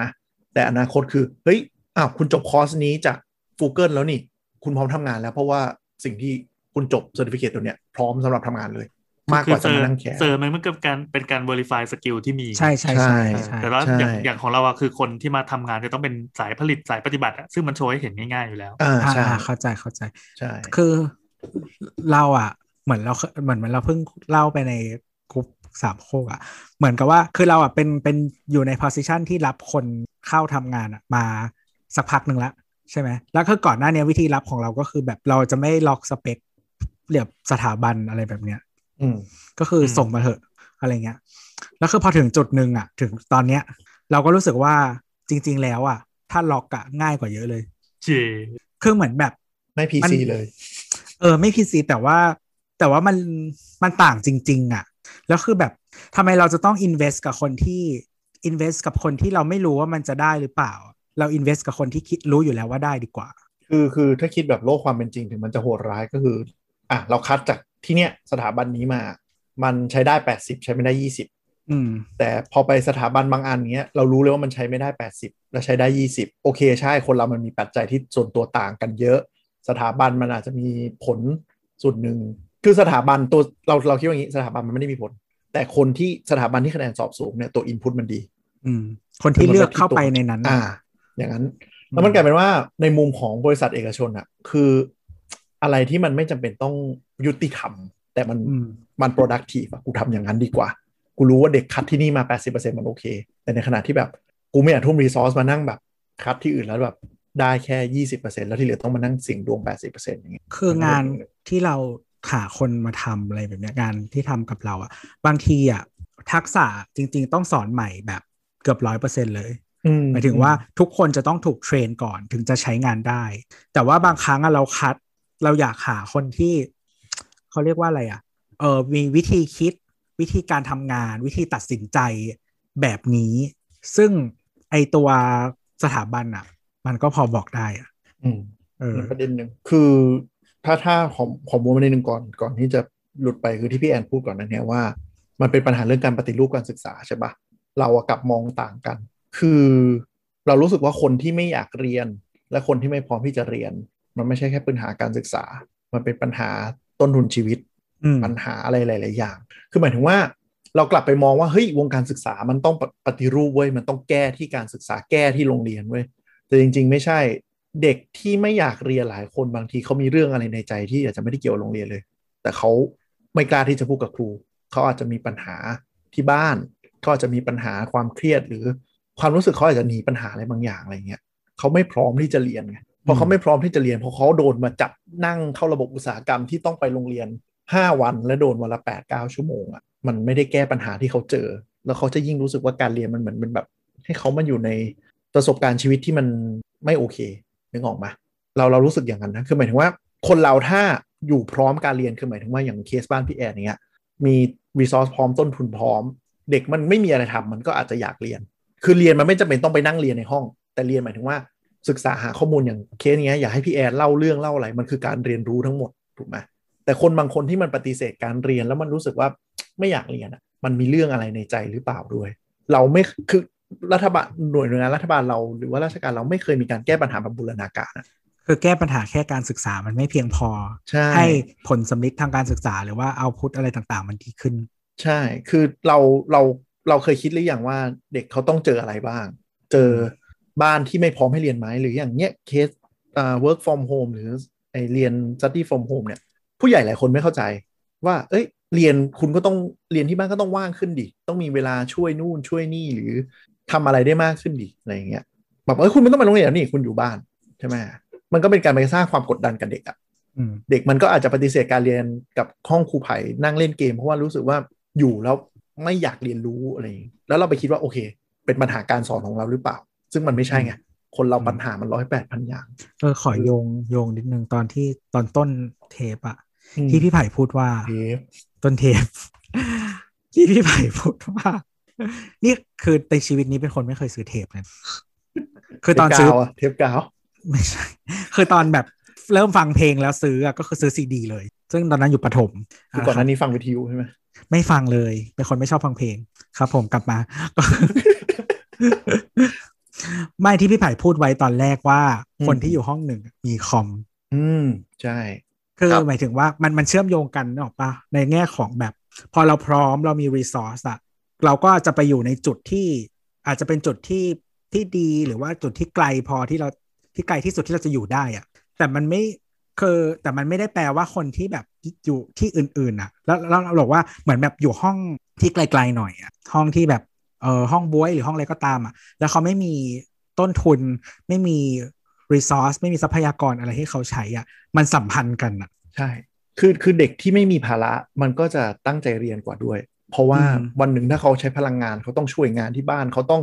มีที่บ้านที่มีปัญหาทะเลาะกับพี่น้องทะเลาะที่บ้านเนี่ย มันไม่มีใจอยากเรียนหรอก อืม อันนี้เราเราเราคิดว่าน่าจะเป็นสิ่งที่ผู้ใหญ่ประเทศเนี้ยมองข้ามไปเยอะ คือเหมือนกับ แล้วเขาติดปัญหาเรื่องเนี้ยอ่าเงินไม่มีใช่ไหมหรือว่าอุปกรณ์ไม่พร้อมอย่างเงี้ย แล้วมันมันจะยังไงอะคือพอแก้แก้ให้เขาไม่ได้ก็คือมันก็โดนทิ้งทันทีมันก็ยิ่งเพิ่มแก็บให้คนคนเนี้ยมากขึ้นใช่มากขึ้นมากขึ้นนะใช่คืออย่างแบบ เอาแค่ง่าย ๆ ถ้าคือมันเป็นไปไม่ได้ที่จะทำให้ทุกคนเท่ากันอะแต่ว่ามันสามารถทำให้ทุกคนอะเข้าถึงสิ่งที่เขาควรจะได้ได้ อย่างเช่น การเรียนออนไลน์ ถ้าโรงเรียนมีอุปกรณ์ให้คนที่ไม่มียืม อืม ทั้งอินเทอร์เน็ต แล้วก็เอ่ออุปกรณ์คอมพิวเตอร์หรืออะไรอย่างเงี้ย แปลว่าคนเนี้ยอย่างน้อยอะเขามีจุดจุดเริ่มต้นอะที่ใกล้เคียงกับคนอื่นแล้ว ใช่อืมทำให้เขาไม่ต้องมากังวลเรื่องอะไรพวกนี้อะไรอย่างเงี้ยแล้วพอเขาไม่มีตรงนั้นเขาก็จะโฟกัสการเรียนได้มากขึ้นอืมบางคนที่อาจจะแบบก่อนหน้านี้ไม่ตั้งใจเรียนอาจจะตั้งใจเรียนเลยก็ได้ เพราะว่า อะ จอกูมองชัดแล้วเน็ตกูไม่กระตุกแล้วแค่เนี้ยอืมอืม แต่ทุกบ้านก็มีทีวีนะครับ ครับแย่นเราเราเป็นช่องทางเดียวที่จะติดต่อกับเด็กได้เลยนะไอทีวีเนี่ยอืมครับในก็ มีอะไรเลยเนี่ยอืมจริงๆอยากจะบอกว่าอันนี้มันเป็นอะไรที่มันไม่ได้ยึดโยงกับความเป็นจริงด้วยนะ คือจะบอกว่าพูดถึงอะสมาร์ทโฟนคนน่าจะมีเยอะกว่าทีวีอีกโอเค มันเราไม่เถียงนะว่าแบบสมาร์ทโฟนเลเวลที่ใช้ได้อะไรยังไงก่อนนะแต่หมายถึงว่าคือเราไปที่ไหนตอนนี้ทุกคนดู YouTube กันหมดแม้กระทั่งคนเลเวลเลเวลไหนก็ตามอะคือใช่ไหมคือสมาร์ทโฟนอะมันเป็น two way communication ได้ใช่ปะอืม แล้วก็คือขี้หมูขี้หมาทุกคนก็เหมือนแบบเล่นไลน์อืม YouTube ใช่ อะไรอย่างเงี้ยคือโอเคมันมันยังมีกลุ่มหนึ่งที่มันแบบมันเข้าไม่ถึงหรืออะไรเงี้ยมันก็มีอันนั้นเข้าใจแต่หมายถึงว่า ถ้าพูดถึงว่าเรามองว่าการเราทำอะไรมันไม่จำเป็นต้องทุกคนเข้าใจไหมถ้ามัน 95ประคนมันได้แล้วค่อยช่วยอีก 5 คนที่เหลือ อืมเออ แต่ถ้าคุณไปบอกว่าทุกแต่ถ้าคุณไปบอกว่าทุกทีบ้านมีทีวี คุณจะช่วยเออได้ยังไงเออมันมันไม่ได้ยึดโยงความเป็นจริงด้วยซ้ำเพราะว่ายุคนี้มันคนมีเงินก้อนแรกไม่ได้ซื้อทีวีแล้วเขาซื้อสมาร์ทโฟนมากกว่าอีก ใช่ใช่ใช่อย่างเงี้ย เออคุณคุณเข้าใจคนหรือเปล่าว่าคนเข้าช่องทางไหนยังไง แล้วปัญหาของเขาคืออะไร ปัญหาของเขาคือ มือถือแรงไม่พอ หรือไม่มีเงินเติมเน็ตหรือเปล่า ไม่ใช่แบบคือมึงก็ไปดูคือทีวีสิย่างเงี้ยคือเคยไปออกเอ่อทำงานวิจัยใช่ไหมแล้วไปออกแบบ field อืม work ที่ที่ต่างจังหวัดอะไรเงี้ยคือ target ของเราอะ คือชาวนาชาวไร่อ้อยเอ่อแบบปลูกมันสำปะหลังอะไรแบบเนี้ยเออที่อย่างน้อยเคยเช่ารถพวกแบบ รถไถหรืออะไรแบบนี้มาอะไรเงี้ยอืมซึ่งคือเหมือนคือทุกคนมีสมาร์ทโฟนเว้ยทุกคนอาจจะไม่รู้จัก YouTube ไม่รู้จัก Facebook อะไรเงี้ย แต่เขาดูนะเขาแค่แบบการสื่อสารหรือว่าการคุยกับเราอะเขาอาจจะไม่ได้พูดวิธีเดียวกับเรา แต่ว่าเขาใช้งานพวกอืมอะไรพวกนี้เนี่ยคือถ้าเราไปทำทำคำถามวิจัยว่า เคยเข้า YouTube หรือไม่เขาก็จะงงคืออะไรวะแต่จริงๆใช่ใช่คือไอแอปแดงๆเนี่ยที่กูเข้ามาดูวิดีโอเนี่ยเนี่ยกูเข้าไปไม่จำบางคนไม่ได้มีแอปบางคนเป็นแบบกด คือใช้ Android ใช่ไหมครับ แล้วก็เปิดเปิดเบราว์เซอร์ขึ้นมาอ่าคือเขาแล้วเขารู้ว่าใช้เน็ตตรงนี้กด แล้วก็พิมพ์อะไรก็ได้ แล้วขึ้นไปวิดีโอก็กดดูอ่าใช่เขาไม่รู้ว่า YouTube คืออะไร แต่รู้ว่าใช่ดูวิดีโอยังไง อ่าใช่อย่างนี้เลยอย่างนี้เลยเออแล้วคือเหมือนบางคนอะไม่ได้โอเค ไม่ได้มีแพ็กเกจอินเทอร์เน็ตเพราะฉะนั้นอะ สมมติถ้าเขาไปอยู่กลางทุ่งบางทีเขาใช้เน็ตไม่ได้ แต่เมื่อเขากลับบ้านอะเขาก็จะใช้ได้บางทีมีอินเทอร์เน็ตที่บ้าน ซึ่งบางทีอะเหมือนทั้งหมู่บ้านแล้วแวกนั้นอะ เออติดอินเทอร์เน็ตหนึ่งบ้านใช้ห้าหลัง อืมถูกอะไรอย่างเงี้ย แต่ว่ามันก็คือมันก็คือพอได้ แต่ว่ามันอาจจะต้องมีแบบจำกัดช่วงเวลาเนี่ยถูกปะอ่าอะไรอย่างเงี้ยเออแล้วมันก็เลยเหมือนกับว่าที่เขาพูดอะคือแสดงว่าเขาไม่ได้ยึดไม่ได้ลงไปดูสำรวจตลาดหรือยึดโยงเลยว่า เด็กเรียนรู้กันยังไงแบบไหน device มีแบบไหนอย่างเงี้ยแล้วจะแบบถ้าคุณมาประเมินด้วยว่าจะแก้ปัญหาด้วยการแบบมีทีวีอย่างเงี้ยมันอาจจะไม่ถูกจุดเราอืม คือเราอยู่ในโลกยุคนี้แล้วในเมื่อมันแบบมี YouTube ที่แบบกดไป search ได้ทำไมคุณไม่ทำเว็บไซต์ คุณไม่ทำอะไรที่มันแบบ on demand มากกว่าต้องมานั่งแบบนึกออกไหมดูทีวีอะอืมพูดพูดถึงเว็บไซต์เมื่อกี้นี้เห็นมีประเด็นนิดนึงนะสั้นๆ พูดถึงครูพร้อมใช่ไหมครับเออครูพร้อมคืออะไรครับอันนี้ครูอันพร้อนี้มใช้ใช้เป็นชื่อ EP นี้แล้วนะครับทำปกแล้วด้วยอะไรยังไงครับนี่ฮะคือว่าจริง ๆ แล้วอะในการเปิดเทอมเนี่ย เราเคยเป็นนักเรียนกันเนาะ16พฤษภาถูกต้องไหม ทุกคนจะต้องไปโรงเรียนครับเป็นมาหลายร้อยปีแล้วอันเนี้ย ซึ่งเราเราก็อยากจะเปิด 16พฤษภาแต่ว่ามันโควิดมันระเบิดพอดีช่วงนั้นใช่ไหมครับ แล้วก็หลังจากนั้นเราก็ดูเชิงอยู่ทีนี้อ่าพูดตรงๆนะแบบอาจจะดูตลกนิดนึงคือ ผมต้องไปเซ็นชื่อทำงานวันแรกคือวันนั้นอะสิบหกพฤษภาเออ ซึ่งพอไปแล้วถ้ามันมันไม่มีงานอะไรให้ทำแบบเนี้ยเออ กระทรวงศึกษาก็คงจะแบบว่าโดนตำหนิว่าแบบเออเฮ้ยเราจะให้ฉันทำอะไรให้ฉันแบบมาทำงานวันแรกประมาณหลังจากปิดเทอมมาประมาณเนี้ยทีนี้ก็เลยมีการอ่ามีการอบรมแบบเว็บบีนาใช่ไหมที่เขาเรียกใช่ไหมฮะก็คือเป็นสมัครออนไลน์ประมาณเนี้ยแล้วก็ที่เป็นดราม่าก็คือว่าไปเชิญเอาติวเตอร์ใช่ไหมมาสอนครูในระบบเลยประมาณนี้แล้วก็มีนักการศึกษา มีอาจารย์จุฬาออกมาวิพากษ์วิจารณ์ว่าแบบเอ้ย มันไม่เหมาะสมหรือเปล่าอะไรประมาณเนี้ยเออในทีนี้ตอบปัญหาว่าครูพร้อมคืออะไร ครูพร้อมก็คือการเอาวิดีโอในวันนั้นอะมา port ลงไปในเว็บไซต์ครูพร้อมเออเพื่อดูย้อนหลัง แล้วก็เอาวิดีโอที่มีประโยชน์พูดง่าย ๆ ก็คือว่าเป็นเหมือนกับช anel ของกระทรวงศึกษา ที่อยู่บนเว็บไซต์ครูพร้อม ก็ก็จะมีแต่วิดีโอ แล้วฉันควรจะทำไงในช่วงโควิด ก็เป็นวิดีโอเข้าไปดูได้แล้วก็วันนั้นมีการอบรมสัมมนาอะไรดูย้อนหลังได้ในครูพร้อม นั่นนั่นคือเฟสที่หนึ่งนะครับก็คือวันที่ 16 ถึงวันที่ 31 พฤษภาครูครูพร้อมยังมีอีกเฟสหนึ่งต่อจากนี้ ซึ่งผมก็ไม่รู้เหมือนกันว่าเขาจะเขาจะอะไรมีอะไรรอเราอยู่นะครับ แต่ว่าเฟสแรกคืออันเนี้ยที่เขาที่เขาออกมาแบบว่าเป็นครูพูดกันครูพร้อมครูพร้อมเลยนะตลก แต่ไม่ไม่มีผมอยู่ในนะฮะเผื่อว่าจะไปย้อนคือดูก็คือจริง ๆ เขาอยากทำ KM ใช่ปะเอ่อก็แบบแบบทำแบบ knowledge management อย่างหนึ่งแต่ว่าแบบคือระบบเหมือนก็อืมเหมือนมันกึ่ง public ป่ะพี่เอ่อใครจะเข้าไปก็ได้ครับตัวครับก็คือเหมือนเหมือนจริง ๆ มัน public แต่ว่า target ไปที่ครู ผู้ปกครองด้วย อ๋อเออเอาอย่างนี้เอาอย่างนี้คือเอ่อเราเข้าเพจเข้าเว็บครูพร้อมมาสักพักแล้ว ครับคือเมื่อกี้พอค้นคำว่าครูพร้อมเพื่อจะทำปก ก็เลยเอ้ยเจอเว็บก็เลยกดเข้าไปดู คือเว็บก็ทำออกมาโอเคนะน่ารักดี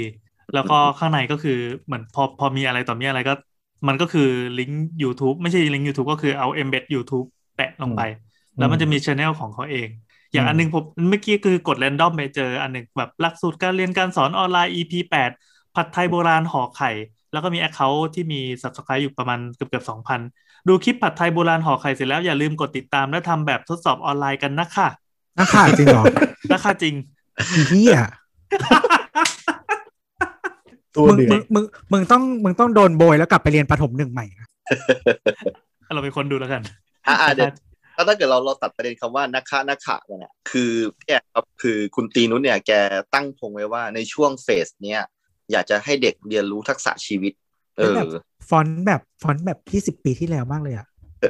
ครับผม ทีนี้แสดงว่าการผัดไทยเนี่ยอาจจะเป็นหนึ่งในทักษะชีวิตที่เขาแบบเล็งไว้มันเนี่ยเออให้แบบครับผมให้ให้ทุกให้นักเรียนเดินตามจอมพลปอนะฮะ สอนผัดไทย คือคือผมผมลองนั่งเข้าครูพร้อมอะเว็บมันสวยอย่างที่พี่แอนบอกทุกอย่างโอเค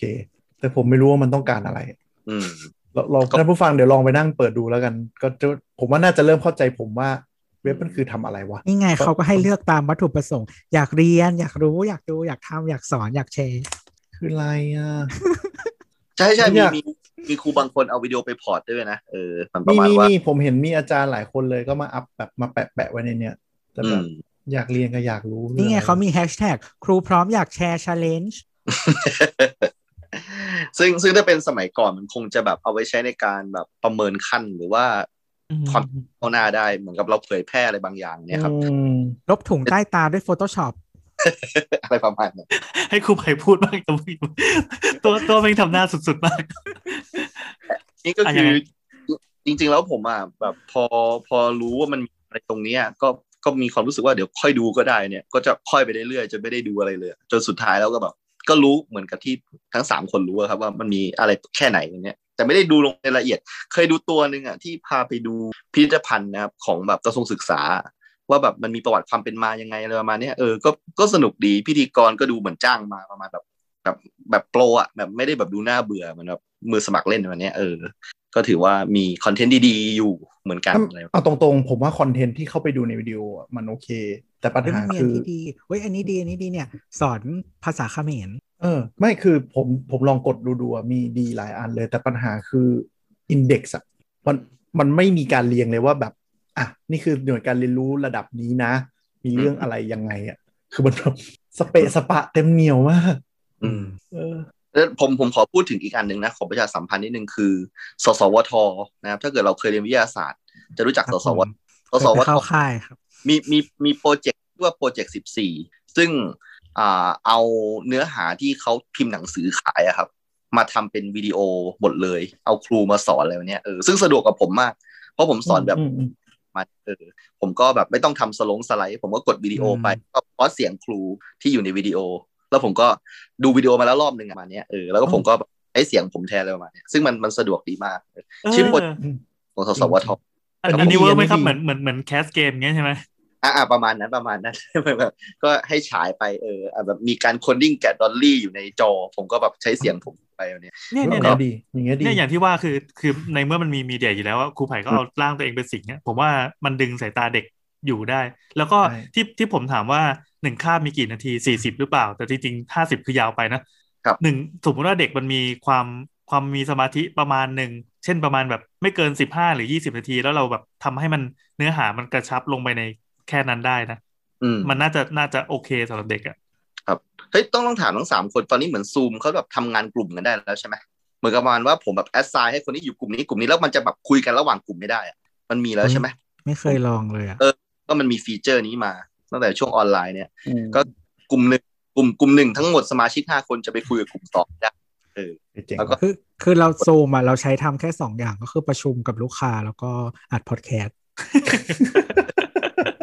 เออนั่นแหละครับเออก็ก็เหมือนจะมีแบบครูคอมบอกผมมาอีกทีหนึ่งอืมครับแต่คือเวลาประชุมแบบ work from home อะครับ อันที่ชอบที่สุดอะเรายังชอบใช้ Microsoft Teams มากกว่า เพราะว่าเป็นแอปที่สามารถเลือกหน้าจอที่จะแชร์ได้ อืมอืมซึ่ง Zoom ทำไม่ได้ อืมซูมมันล็อกเดสก์ท็อปเลย ถ้าเกิดคือ Zoom อะเผลมันสลับจะโชว์อืมโชว์ทั้งสกรีนใช่ไหมใช่เออ แต่ว่า เอ่อ Microsoft Teams อะมันเลือกว่าสมมติเราเปิด Windows อะไรไว้บ้าง เปิดหน้าจอไหนเออเปิดแบบหน้าต่างไม่ใช่หน้าจอหน้าต่างไหนไว้บ้าง เลือกโชว์เฉพาะหน้าต่างนั้นได้ หรือถ้าเป็นเอ่อ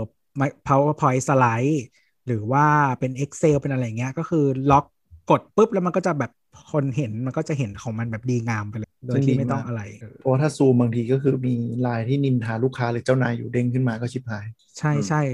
คือเราเคยแบบ นั่นแหละ แล้วคือเหมือนบางทีเราประชุมกันใช่ไหมเออเหมือนสมมติว่ามีคนหนึ่งเป็นพรีเซนเตอร์ของที่อยู่ฝั่งเราแล้วพูดกับลูกค้าอย่างเงี้ยเราไม่สามารถสะกิดเขาได้อะอ่าอ่าอ่าอ่าเออหรือเหมือนแบบเราอยากจะส่งซิก หรือว่าบอกว่าให้เขาหยุดแล้วแบบพูดถึงสิ่งนี้อะไรเงี้ย มันทำไม่ได้มันต้องคุยในแชทไงใช่ถ้าเด้งขึ้นมาก็ฮัลโหลถ้าเขาเปิดจอเออลูกค้าก็เอาเห็นฟิล์มอะไรอะไรอย่างเงี้ย อืมอืมอืมแล้วว่ามันก็มีเคสที่แบบ เปิดเว็บที่ไม่ควรเปิดอยู่ แล้วก็เผลอย่อไปกำลังจะสลับเปิดโปรแกรมขึ้นมาให้ลูกค้าดูก็แบบ hello ขึ้นมาเต็มๆเลยคือถ้าเราแบบไอ้นี่เราต้องเตรียมแบบว่า clear screen อะไรไว้ให้เรียบร้อยใช่ปิดไลน์ให้หมดอะไรอย่างเงี้ยพี่แนะนำคลิปอันหนึ่ง OBEC ระดับมัธยมศึกษาตอนปลาย พี่จิ๋วคลิปสี่นะครับ มันเป็นวิชา coding อ่าทำคลิปครับทำคลิปมาหกนาทีครึ่ง น่ารักมากเลยนั่งดู เมื่อกี้ไม่ได้ฟังเลยคุยอะไรกัน พี่จิ๋วน่ารักว่าละว่าละว่าละ แล้วเราก็แชร์ไปปรากฏว่าเจอปัญหาอีกอย่างหนึ่งของของเว็บครูพร้อมก็คือ เนื่องจาก URL มันเป็นภาษาไทย ซึ่งอันนี้ไม่ไม่รู้ทำไมขยันตั้งกันจริง ๆ เลย เป็นภาษาไทยผีบ้าพอแชร์พอแชร์ URL แป๊บมันก็เลยเป็น xn ขีดขีดสี่สองสี่หก cj gb สี่ดีนะครับ ก็พิมพ์ตามได้เลยมันทำเพื่อใครอะทำเพื่อทำเพื่อของง่ายมากคือคือคือตอนเนี้ยโมโหมากคืออะอย่างเข้ามาในในหมวดอยากเรียนใช่ไหมคลิปสี่อันแรกก็คือ coding มัธยมปลายอ่า เออ แม่งมีคลิปสองสามสี่ไม่มีคลิปที่หนึ่งมันเป็นเด็กไม่ดีอะ เห็นป่ะเออเออแล้วก็ก็คือคือน่าจะแบบเก่งเรื่อง UX กว่านี้ใช่แต่ก็น่ารักใช่น่ารักน่ารักคือไม่ใช่ไม่น่ารักหมายว่าทำดีเนื้อหาดีนั่งดูหลายอันละ ถือว่าโอเคเลยเพลินใช่ใช่ใช่คือมันมันมีคอนเทนต์ที่ดี แต่ว่าตัว overall experience ในการที่เราจะใช้อะ ในการแบบทำ content finding content indexing อะไรเงี้ย มันแบบ ไม่ค่อยโอเคใช่เข้าใจว่าคงไม่ได้ให้คนที่อยากเรียนเรื่องอะไรมานั่งหา แล้วก็แบบเอ้ยฉันอยากเรียนรู้เรื่องนี้จังเลย แต่ว่ามันคือมันคือเหมือนเป็นเป็นเซตเซตเซตสื่อการสอนละกัน เอาให้ครูที่รู้อยู่แล้วว่าจะต้องจิ้มมาอันเนี้ยแล้วก็ส่งให้เด็กทีหนึ่งใช่ใช่ก็ถ้ามันถ้าแค่นั้นก็ถือว่าโอเค มันดูเป็น YouTube เวอร์ชันเวอร์ชันการเรียนอะที่แบบแปะแปะแปะแปะแปะแล้วเราว่าเราว่ามันก็ดีที่ว่ามันจิ้ๆเหมือนมันกรองมาให้แล้วมาอยู่ในที่เดียวกันอันเนี้ยเราว่าโอเคาใช่คือคือรัฐมนตรีแกบอกว่าไม่ได้บังคับ ให้เข้าไปดูนะครับ แต่แต่ผมเชื่อเลยว่าเดี๋ยวพอปลายปีเนี้ยมันจะต้องมีหนึ่งในเกณฑ์ประเมินว่าคุณได้ไปทำอะไรกับครูพร้อมบ้างหรือเปล่าอ่าอย่างชัวชัวร์ๆมันเป็นตลอดมันเป็นอย่างนี้ตลอดเวลาที่มันลันช์อะไรสักอย่างมาจากกระทรวงศึกษาเนี่ย ครูจะต้องไปร่วมอะไรสักอย่างหนึ่งไม่มากก็น้อย ซึ่งถ้าไม่มีเลยเนี่ย มันก็จะมีผลต่อการพิจารณาความดีความชอบเลยประมาณเนี้ยเออซึ่งก็ก็ทำมาเพื่อให้เราอยากจะพัฒนาตัวเองกึ่งกึ่งๆแบบบอกกับผมไม่บังคับ แต่ก็บังคับนิดๆแหละ นะครับอืมขอความร่วมมือแล้วกัน ครับผมครับก็แต่ผมไปดูคลิปอะไรนะ พี่จิ๋วครับครับอยู่ในอยากเรียนครับอยากเรียนเข้าไปก็ของเจอดีครับของดีพี่แอนทีช่อง โอเคครับโอเคอะโอเค ประมาณนี้เนอะตัวตัวอย่าทำหน้าเหม็นขี้ดิตัวอ่าจ้ะ ครับ จริง ๆ มันมีเรื่องให้คุยคือนั่งคุยก็คุยไปได้เรื่อยๆแหละนะแต่นี่มันจริงก็จริงล่อไปสองชั่วโมงครึ่งแล้ว มันมันเนี่ยโอ้โหถ้ามีเบียร์หรืออะไรนี่คุยได้ยาวมันเลยเรื่องเนี้ยสนุกมากๆเลยขอบคุณใช่มากครับไม่ได้กินเบียร์ไม่ได้ เก่าเด็ดอะก็ประมาณนี้ครับเกมนี้ยังไงครูไผ่เก่าปิดรายการให้หน่อยครับก็กล่าวปิดรายการว่าเอออยากจะฝากไปทางรัฐบาลนะครับ ช่วยทำให้กลับมาออนไซต์ได้อย่างเร็วที่สุดนะครับ เพราะว่า เราไม่มีความสุขเลยการสอนออนไลน์ เด็กก็ไม่มีความสุขเลย ไม่มีคนมีความไม่มีใครมีความสุขทุกคนแต่ทุกคนเข้าใจ ทุกคนมีเหตุมีผลพอว่ามันเป็นภาวะไม่ปกติเนาะแล้วก็อืมทุกคนพยายามจะอ่าสู้เท่าที่แรงมันจะมีในแต่ละคนมันมีแรงไม่เท่ากันหรอกนะครับ ก็อยากจะให้ช่วยแก้ปัญหาตรงนี้ให้เร็วที่สุดเนาะว่าไม่รู้จะมันก็คงฝากไปก็เท่านั้นอะนะเออฝากทำไมวะเออพูดมัน หล่อๆอย่างนั้นแหละเออระบายระบายอืมแล้วก็ถ้าจะฝากจริงๆก็คือ อยากจะฝากว่าแบบเออ เวลาแบบพูดถึงแบบเอ่อกระทรวงศึกษาอะไรแบบเนี้ยเออมันมันห่วยจริงอันนี้ผมถ้าบอกผมยกเคสแบบอ่ากลุ่มนักเรียนเลวอะไรประมาณเนี้ยเออ ซึ่งเขามาเหมือนมามาดิสลอพวกเราอีกทีหนึ่งอะมามาชี้ช่องว่าเออพวกคุณมีปัญหายังไงอะเฮ้ยผมผมชอบการทำงานของนักเรียนเลวมากเพราะว่าทุกๆวันนี้อะคุณครูเนี่ยกลัวโทรศัพท์เด็กมากเลยนะเออ เกิดยกยกกล้อง เออ ใช่ ซึ่งแต่ก่อนเนี่ยคือถ้าไม่มีนักเรียนเลวเนี่ยครูก็คงจะแบบแบบคึกเขิบในอำนาจอยู่จนถึงแบบไม่ไม่มีความรู้สึกว่าแบบจะต้องปรับตัวอะไรมาเนี้ยเออแต่แบบกับภาวะบางอย่างเนี่ยการวิพากษ์วิจารณ์เนี่ยผมผมชอบแบบเรื่องของแบบการใช้อำนาจเกินไปมากๆเลยแต่แบบเออเรื่องอะเราเราพยายามสู้อยู่ เราพยายามจะปรับตัวอยู่เนี่ยเอออย่าอย่าอย่าเพิ่งแบบเออ มาใส่เราหนักเลยเนี่ยเออเรื่องแบบเรื่องการเรียนออนไลน์ประมาณเนี้ยคือเราพยายามจะปรับตัวอยู่มันใหม่อะครับ เออ แล้วแบบครูที่เขาแบบยังไงกำลังเรียนรู้อยู่เนี่ยมันมีเยอะมากเลยนะเท่าที่ผมสัมผัสเนี่ยแล้วเขาก็พยายามที่แบบว่าไปหาโน้ตบุ๊กมาเรียนรู้ มีครูคนหนึ่งที่เกษียณไปแล้ว โรงเรียนจ้างมาสอนต่ออะไรประมาณเนี้ยทุกๆวันเนี่ยเขาจะเจอผมแล้วก็เขาจะกวักมือเรียก บอกเนี่ย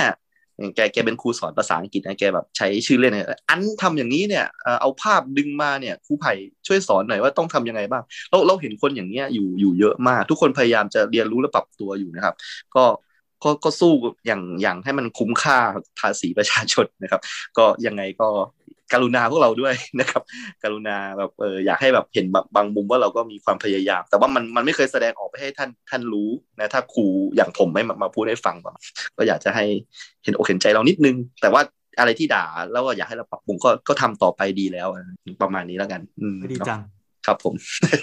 โอเคครับ ขอบขอบคุณครูไผ่มากนะครับครูไผ่ก็มีพอดแคสต์พอดแคสต์นอกจากครูวัยรุ่นที่ตอนนี้ตอนนี้หยุดไปพักหนึ่งใช่ไหม